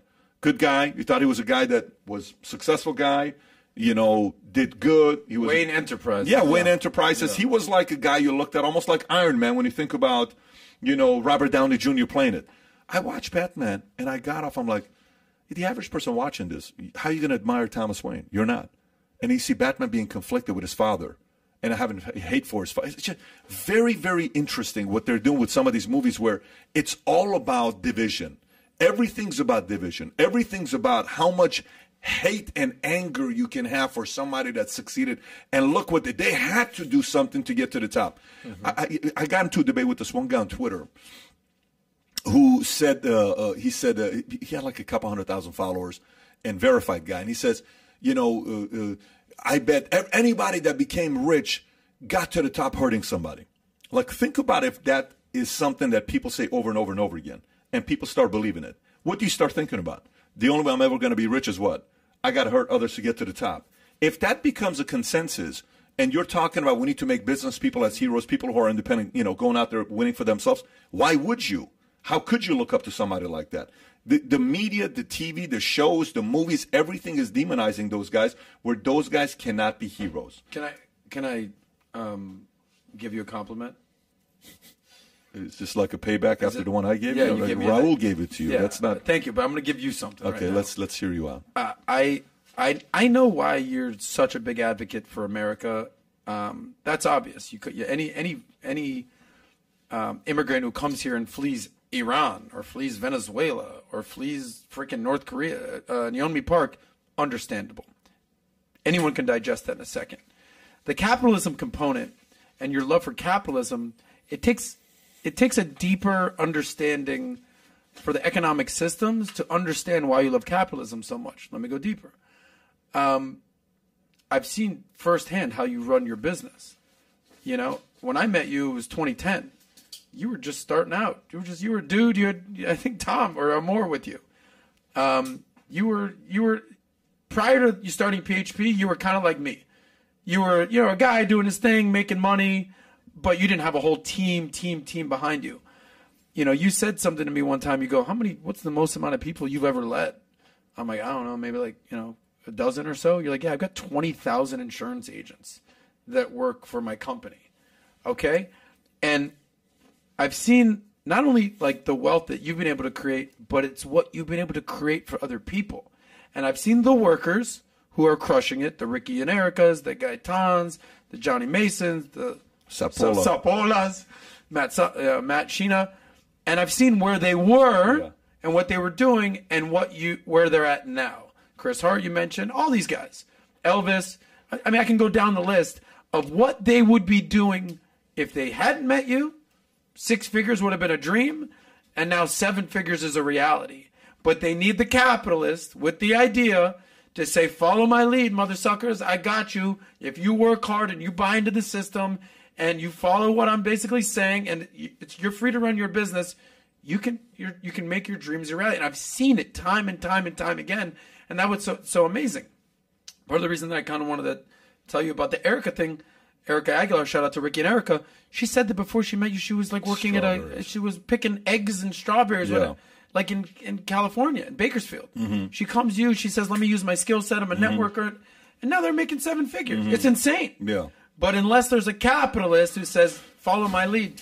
But like, there's so many people that probably want to vilify you. Look at Pat. He's rich. His kids are, you know, get to go to private school. It's like, you have no, have no clue where this guy came from, from Iran. Uh, it's going to the army to build a business with six people that you almost went out of business, and now look at you now. But like, nobody wants to hear that story. They just want to say, ah, the freaking rich guy. But you know who I relate to? Here's who I relate to. Shout out to the people in P H P. Thank you for that. You know who I relate to? You know, I'm having this comedy the other day. Hey, you do do you think I, I asked John? Remember, you were in the room when we were talking to John, and I said, John, you you think I relate more to billionaires? Or you think I relate more to the guy making twenty bucks an hour? And he says, oh, you relate more to billionaires. I said, nope. I relate to the other guy. Why is that? It's just a regular guy. Come, there's nothing special about me. There's thousands of people that have done also what I've done. Tens of thousands of people that I've done. There's nothing special about one guy doing this. The idea is this system. I trust this concept of a system that gives an average guy to go out there and change their lives.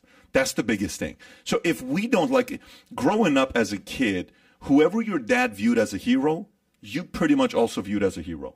Mm-hmm. You know, some kids are like, oh, who you view? Michael Jordan's the best. Michael Jordan's the best. Yeah. You know, Magic Johnson. Huh? Magic Johnson's the best.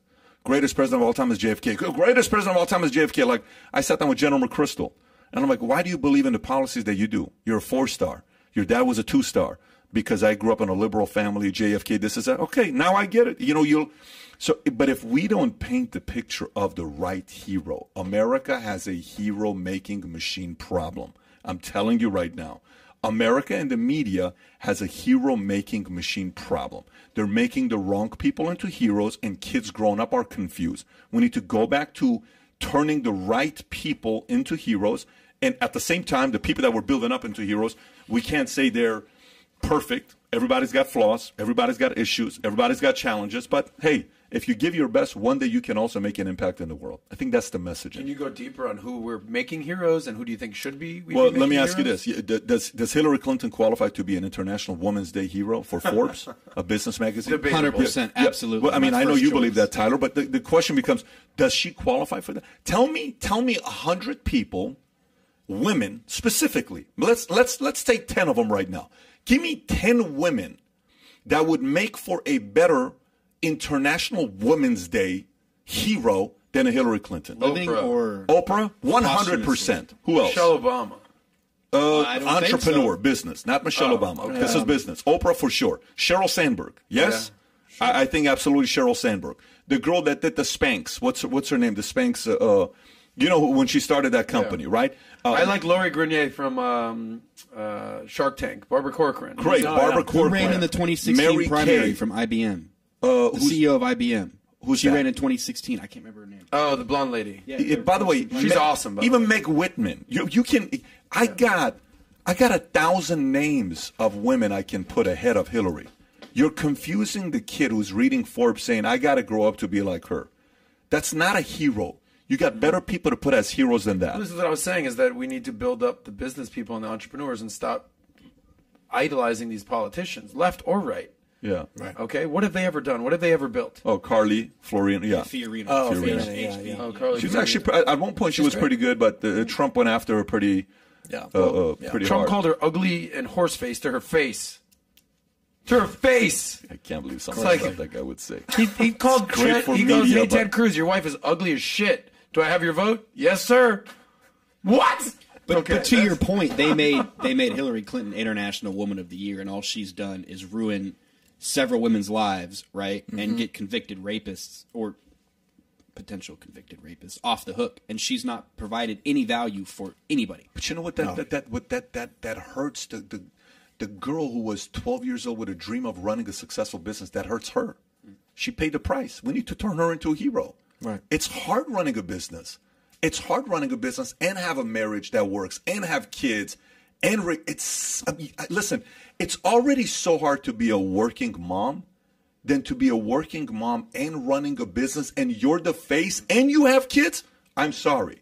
I, I'm a, I'm a father who runs a business and I do a lot of different things and I'm, you know, companies that I run, but to do that and nurse and raise kids and do, and, and, and that's a hero. It's so like, you have yeah. such a great opportunity to turn some of these folks into heroes.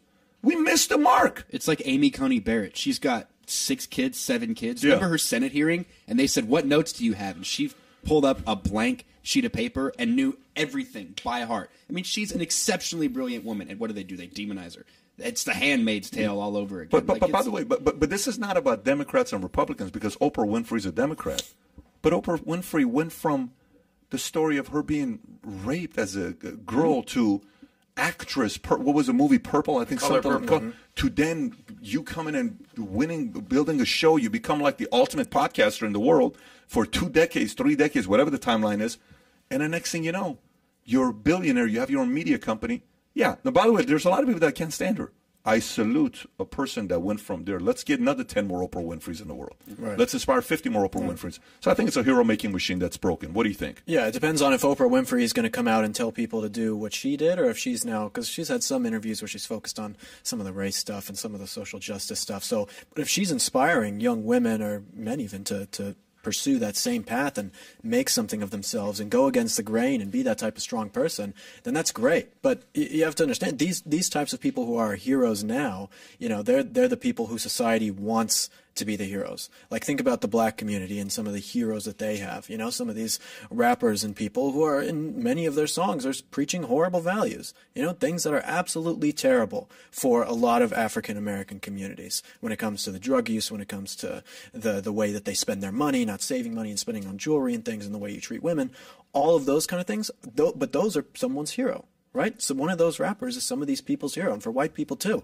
And those are the people the society wants to be the heroes, because they know that you can be controlled if you don't have any good role models. But this is, again, why somewhere like Black Lives Matter says we want to disband the Western nuclear family, which was on their website, because your dad should be your hero. Your mom should be your hero. Your family, th- those people are your heroes. They're someone you look up to to get good values from. But if you don't have that, then you get values from these types of people. You get heroic qualities from these types of people that society puts in place to be that role model for you.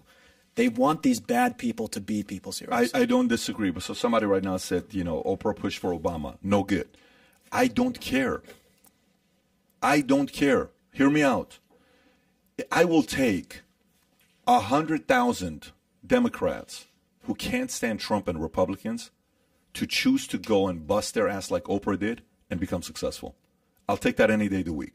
And if she wants to get Oprah to, uh, uh, uh, the next Obama to become a president, go. You earned the right to bust your ass for thirty years. I don't have to agree with Obama's policy. I respect the diligence it takes for thirty years for you to become as relevant as you are. That is a hero. It's not about policies. That's a hero. We can have a debate, Oprah and I, and sit down and say, listen, man, we disagree in the following areas. Let me tell you where I do agree. I guarantee you're disciplined. Shows. Imagine how many, for thirty years you're doing a show, you, you getting flus, cold, your voice, someone died, crisis, negative, ratings dropped for like a year. Then, you know, you got this other guy that came and took over. There's Robert Downey, not Robert Downey, something, Morton Downey Junior owns the show for two years. Then Montel comes, and this guy comes, and that guy comes. And you still stay relevant for thirty years? There's a lot. Everybody can learn from this. All I'm saying is sometimes we got to set aside politics, and we got to recognize effort, diligence to get to the top. Then we can have a political conversation as well. So, so I like values are more important than politics. It, it there is no way you can. By the way, you know, one time when Oprah Winfrey's like, dude, we're paying way too much taxes. I don't know if you guys remember when this wasn't a story. It's a little too much taxes. Guess what typically happens to somebody that makes it to the top by working their asses off? There's a little bit of them sitting back and realizing, I, I, I can't say that you worked as hard as I did. There's no way in the world I should be paying taxes to take care of you. That naturally, the conservative beliefs naturally also happens to someone yeah. like that. So anyways, all I'm saying is I don't think we have the right heroes uh, that we're building up. Okay, prenuptial agreements. You're about to get married, yes. right? You just proposed to your girl. Okay? In, uh, in, in, uh, Amsterdam. in Amsterdam. In Amsterdam, which is fantastic out of all the places in the world. Right. Okay? As us Jews say, mazel tov. Yeah. Thank you. C N N yeah. has some advice for you. Okay, C N N. A lot of oh, credibility, perfect. so you don't want to listen to this one. Prenuptial agreements aren't just for the rich. Here's what you should know. Few people get married thinking they're going to get divorced, or about divvying up money or assets after marriage ends. But more brides and grooms to be are considering that scenario, especially when it comes down to prenuptial agreements. These agreements are not just for the wealthy and powerful. sixty-two percent of divorce attorneys said they saw an increase in clients requesting a prenup, with a significant uptick in millennials signing them. In general, prenups can be helpful for couples in which there's an existing, uh, existing wealth imbalance, or there might be one later on. Even if people aren't wealthy now, some clients have reasons to believe they will be. For example, if they're in a medical school or accept, expect an inheritance or other reasons. What are your thoughts on what C N N is saying? Which, by the way, I'm surprised C N N wrote this article. What right. are your thoughts on C N N saying prenuptial agreements are good? I think this is what happens when you take God out of marriage. I think this is what you have when you have a, a secular society that, that doesn't value marriage as an institution between a man and a woman of God, or, or people who are creating God's image. It's when you have a society that is built totally just on, again, the politics and, and these types of worldly possessions and things. It tells you that, oh, hey, you know, you, you, there's a pretty good chance that you're not going to stay together. This this agreement that you're making with your significant other isn't sacred. It's nothing that's really that important. You can end it at any time, and it's not a big deal. And, you know, you should sign and make sure that you get your money. So I, I think that it's telling people that you don't need to stay together. You don't need to work out your problems. You don't need to, to toughen up and get through it. Just end it. You know, who cares? Just end it. Screw your kids and, and, and the, the covenant you made with God, all this, just screw it and, and move on. Move yeah. on. So I think that's, I think it's bad. Would, would you get a prenup before you get married? Uh, no. You no. would not? I don't think so, no. All right. No. You don't think so. So he's considering. The think so is like yeah. maybe a little bit. There's what like percentage a ten percent are you considering chance. Getting a prenup? Oh, man. Look at that look on it. All of a sudden, she's going to watch this. You know? Well, yeah. yeah. Oh, well, you're going to have to have this tough talk okay, anyway. we yeah, got to exactly. cut the spark title. we yeah. got to cut the spark. Exactly. Exactly. No, I, I, I can, we, can we focus right in on yeah. Will right now? Can, uh-huh. we get the... can you see the sweat going down my face? Yeah. No, I, I think it's, you know, probably like a ninety, ten percent. No, you would not. That I would not. What happens if she goes, I'd like to get a prenup?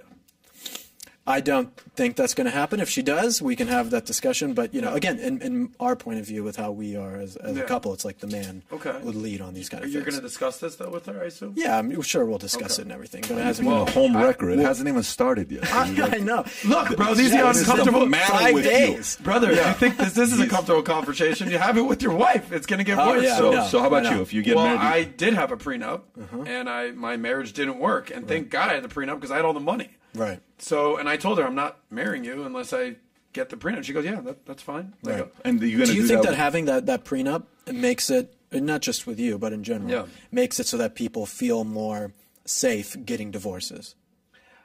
I think that's an interesting perspective. I think, you know, everyone needs an exit strategy. Right. So it's an exit strategy. Yeah. I think. Because I think people get divorced too easily. Well, maybe you're right. Yeah. Maybe I'm not you're right. You, no, no, I got divorced very easily. Yeah, Don't yeah, worry about that. Yeah. Uh, I was in a, I was in a, I probably shouldn't have got married at the time, yeah, but yeah. I had a Will Smith thing going on. Um, but I will say, look, numbers don't lie. fifty percent of marriages end in divorce. ninety-nine percent of relationships don't work out. Right. Meaning like how many relationships do you have before you end up getting married and then the, the marriage doesn't work. So I look, if you have money, you know, you want to throw God in the equation and the Holy Trinity sister, whatever, eh, rabbi, like, there's a chance something's going to go wrong. Right. And if you're worth a couple million bucks and your wife ain't worth nothing, and ten years later, she's worth a couple million bucks and you're worth nothing, that doesn't sit well with you, bro. Right. Okay. No, that's definitely true. But again, it goes back to, you know, if you are, it's about people being more dedicated to marriage. You have to instill better values in people, which is very difficult to do. Of course, I, I you know. love. You like, know, I'm, I'm giving best case scenarios yeah. on what I. If you're twenty-five, I talk, Will. I talk about. So idealism. I feel like I Will's understand.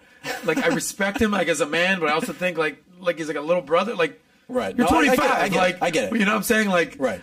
So no, of course, I'm, life I'm happens like, and all these types of I, things. Do you have any advice as like I think yeah. I look at Pat as like a right. a mentor, big brother, friend. Yeah. You know so. Do you have advice for the kids I, I, out there I with prenups? I fully believe in prenups. Uh, I fully believe in prenups because uh, you, you have to. You you can you can be held responsible for you changing, which you will, but you have to protect yourself against somebody else who chooses to change because you're not God. So for me, prenup is about you not acting like you're God. It's actually more uh, uh, of a uh, I'm not God to say, well, I, this is one hundred percent going to work. Then you're saying you're God because you control the other person. I'm not God. I don't control my wife. My wife gets to do whatever she wants to do. But a prenup to me was protecting her. She knew what was going to be taken care of, the kids, where she didn't have to worry about anything. Mm-hmm. And we put it together, and she's happy, we're happy, and uh, it's good to go. I think prenups uh, actually eliminate arguments because sometimes people have thoughts about what the other person's motive is. If you have a prenup in place, it's eliminated because that motive is on the paper. What can you do? Like yeah. a trust, a living trust, and estate planning, all these things that you got to do. Every business deal I've done with a handshake, dude, I love you, man. It's awesome. We like this right on. Two years later, that guy's no longer working, and you're carrying the weight for the company. And the guy goes to Costa Rica for nine months, and I have to carry the weight for the office. I'm like, shit, I never put that in the contract. So I have to do my part, and I got to pay this guy, and I got... Man, I wish I had that in the business agreement. I didn't yeah. do it. So, so you know, in relationships, friendships, marriages, people change. I believe people change. And the biggest insurance policy of you not being God and knowing that if people change, you're protected, she's protected as a prenup. But to each his own. That's on you when you do that. Anyways, I think he's got some callers that uh, do we have any callers yeah, or we no? Got, we got a few callers. That, uh, nice. I, we, by the way, you got ten minutes max. So uh, when we get the callers in, they got twenty seconds to ask the question, and we'll get right into yeah. it. So, John, if you got a caller, let's go through it. You got only ten minutes, John. All right, we have a Luz. Do you have Luz? Hi. Hi, Luz. Hi, guys. My question was um, concerning when we were talking about talking about sex education in school. Yep. And I'm forty-seven. I went to school in Dade County. And what we learned was health education, which basically was you just learning about biology, learning our reproductive system, being puberty. That was it. Yep. I didn't get into sexual orientation. So, but my question that I had even concerning that was, how can you, as a mom raising boys, and you guys are men, what would is your advice on helping them becoming better men? I think that's a good question. I will tell you, one of the best books I ever read was by uh, James Dobson, Raising Up Boys. If you got boys, you got to read the book Raising Up Boys. Uh, that that book talks about, how old's your son, by the way? Just out of curiosity. Sons. Your sons, how old are they? They are nine and eight. Okay, so they haven't yet gone through the phase of the, the uh, uncomfortable, you walking in on them, and they want to be in the room by themselves, and you're wondering if they're going through, through depression. They're not. They just figured out their favorite toy in the world that they now know how to use. Yeah. So, well, where, yeah. where's the where's the father in the situation? Where's the man? Oh, the fa the father is is in their lives, and we are together. Okay, they're fantastic. Good. That's good. That's we, the biggest thing. A, yeah. We differ sometimes on certain things, and I, of course, he tells me, "Okay, that's a, that's a situation that you yeah need to stay yeah. out of." Yeah, you I, can't say anything, and I, so I go to him like, "Well, yeah. if they come to me, what do I say?" Yeah, it's by the way, it's a great concern. This I mean, is where the man needs to step up. If yeah. I may, we were educated in the same system, by the way, Luce. I went to Miami-Dade County Public School, shout out three oh five. But if my mom tried to have a conversation with me about masturbating when I was twelve years old, I would die. Yeah. Okay? This is where the dad what steps in. What movie is that? What movie? Okay. It's, it's, uh, it's, it's what movie is like that when American she walks Pie? In? No, no, not American Pie. It's uh, it's Transformers. Transformers. Oh, right, right, right. Stop. Yeah, that's yeah. not comfortable. No, you don't say no. that. Stop it. Get and, out. And even Sam's happy time. If even you're playing the, with little something, I don't know what yeah. she said. She by the way, she, she crushed it in that movie. By the way, even it might be uncomfortable with the dad, but I think if you're raising boys, an uncle, a, like a, a family figure, father figure, you know, male person that you can trust can have those kind of conversations. Nothing is more awkward than having sex talks with your mom. Here's my biggest here's my biggest advice to you is that so many parents want to be helicopter parents. They want to watch over everything their kids are doing, make sure they're safe. Uh, little boys and young men are not going to be safe. You need to let your kids make mistakes, especially young men, because early mistakes that young men make, learning that failure is okay and how to rebuild after failure, prepares them for life. If you don't fail as a young man, you aren't doing it right. And if you're a parent who doesn't let your kid fail and doesn't actually give them consequences for when they fail, they're going to be weak men. So train them to fail, train them to, to learn the hard way, and they're going to they're gonna Great be all right. point by Will. You can take that to the bank. Thank Luz. you, Luz. Have Thank a you, great Luz. day. You. Who else we got, John? Here we go. And just real quick on that, man, be a good role model. Like we talked about that, that with Fresh and Fit. Like I have a daughter, and I want to be a good role model to my daughter so yeah. that she marries somebody like me, and I set the right example. I love that. Even yeah. with fathers, man, be a good role model to your sons. I love that. All right, we have Lisa. Lisa, how are you? P V D. How you doing, Lisa? How awesome. I'm doing well. Thank you. Very cool. So what's on your mind, Lisa? Um, I just had a, you know, I, I was listening to the podcast and I heard a, a couple of uh, comments on how the, I guess where you are, they're they're considering doing gender studies in schools. Yeah. How do you feel about that? Um, well, I'm a little confused. I, you know, wasn't really um, sure that teachers were equipped with this type of knowledge to start teaching Um the children um, on this stages of their life. I know that they're very impressionable at this age, and I know that there's quite a bit going on um, mentally, physically, hormones, um, and things going, you know, amongst children. And so, um, what do you think we should do about it? What do you think we should do about it? Um, you know, for gender studies, I mean, don't get me wrong, I'm certainly one of those people who believe that people should be who they are. Mm-hmm. Um, and if they're, ex, you know, exuberating feelings towards that, you know, um, how much is it because they're impressionable? Is it because their friends are? Um, and how much is it because they are truly having those feelings? We agree. Do you have any thoughts on that? Do you remember that old Norm Macdonald bit? Yeah, you might have seen it, where he got heckled, where he said he was talking about the real heroes and that teachers were not the real heroes. And if you wanted to be a second grade teacher, all you need is a third grade education. And it's like, it, it, I think there's a lot that actually there's some truth to that, that these teachers are not equipped to teach a lot of this stuff.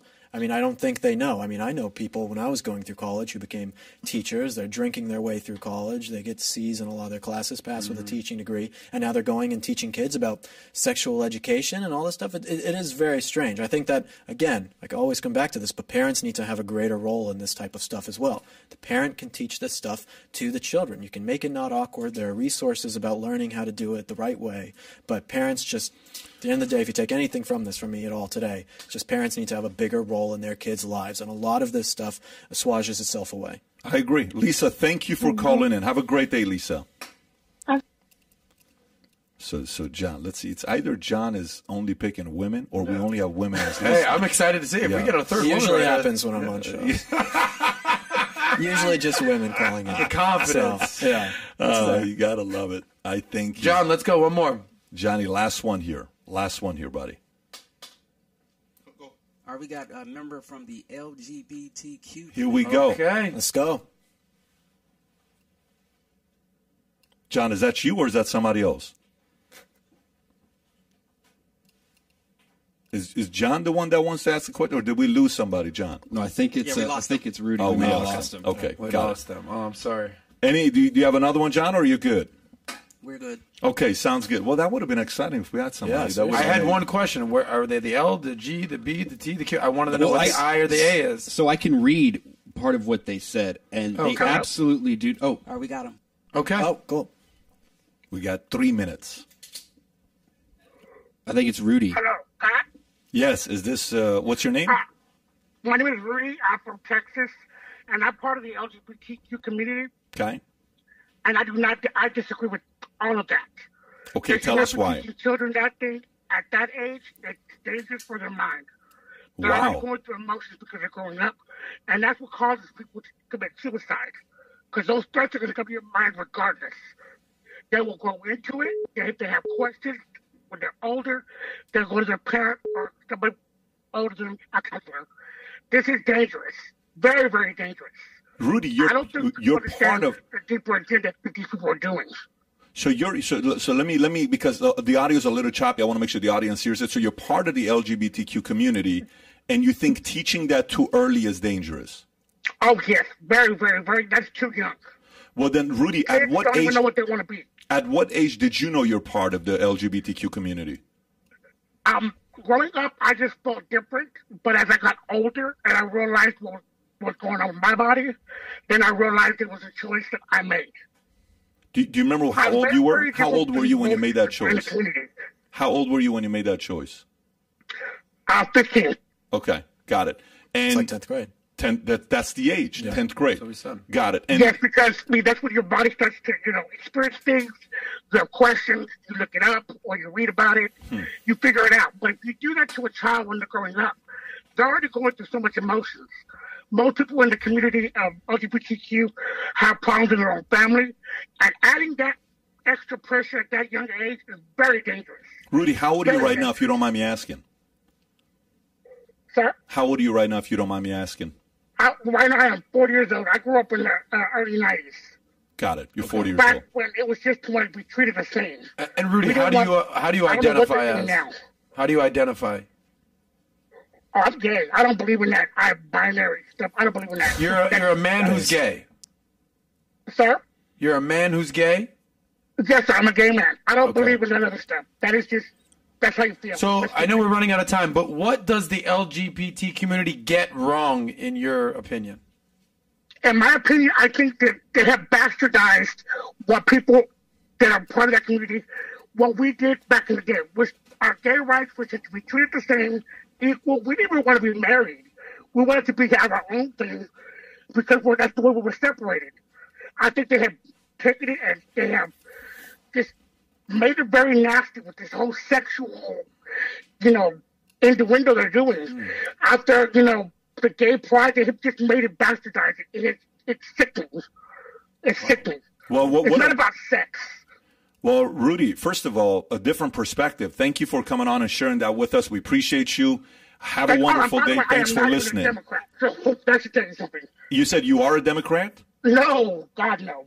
Oh, you're you're you're yes. you're a gay Republican. Let's go. But, not, but actually, I became a Republican after uh, Hillary. I didn't even vote for her. Got it. Nice. Very interesting. Very yes, interesting yeah. perspective. I'd love to. Like I'd love to learn more about your story. And but... I hope parents fight that bill. I mean, they, they don't fight that bill. Keep the way it is. Not mess with the kids. Leave the babies alone. Right. Agreed. Well, well said, Rudy. Rudy, thank, thank you. you. Have a wonderful day, Rudy. Appreciate you. Thank you. God bless. God bless Bye-bye. you as well. Bye bye. Bye bye. Uh, pretty interesting. We should have started the calls a little bit earlier next time. We'll go yeah. twenty minutes next time to have a few more callers. That's cool. Will, final thoughts here. I'm going to leave it up to you. Uh, by the way, folks, we're going to put the link. Let's put the link below to the book, How to Win Friends and uh, Influence Enemies, as well as the link to find him on Twitter. We put the handle everywhere. Uh, how you feeling about the future of America? Are you optimistic? Um, I'm going to quote Dennis Prager here. He was my boss, so I kind of am legally obliged to quote him. He's a good guy. We but like him. He is. He is. But, you know, he talks about being an optimist or a pessimist. And for me, I'm neither an optimist or a pessimist, because an optimist thinks things are going to be good. So why would I fight? A pessimist thinks things are going to suck. So why would I fight? So all I really care about for anyone is that they fight, because there are a lot of fights to be had, whether that's at your school mm. board, whether that's in politics, whether that's at your church, whether that's in values of even within your own family, or maybe it's things that within yourself, you know, you want to change or, or do with your business, whatever it is. There are fights to be had. And so don't think of it in terms of optimist or pessimist. Just think of it in terms that you are going to fight anyway, because you know what the truth is and you know what's morally right. Gotta love it. And I love uh, – yeah, go ahead. I was going to say, uh, if you like the conversation with Will today, we're doing another show in an hour from now. twelve o'clock on V T Economics. On V T Money. Strictly about prenuptial agreements. We're going to talk dating, lifestyle, money, and we're going to hear more – of a relaxed Will, you know, let your hair down a little bit. You got the best hair in the conservative game. So that's what they say. We're going to have some ladies on the show. We're going to have a, some dialogue. So tune in one hour from now on Valuetainment Money. Tomorrow, no. debate so, of the century. Debate of the century. Tomorrow, Senk from Young Turks will yes. be in house. We'll see you guys there. Take care, everybody. Bye-bye, bye-bye, bye-bye. Bye.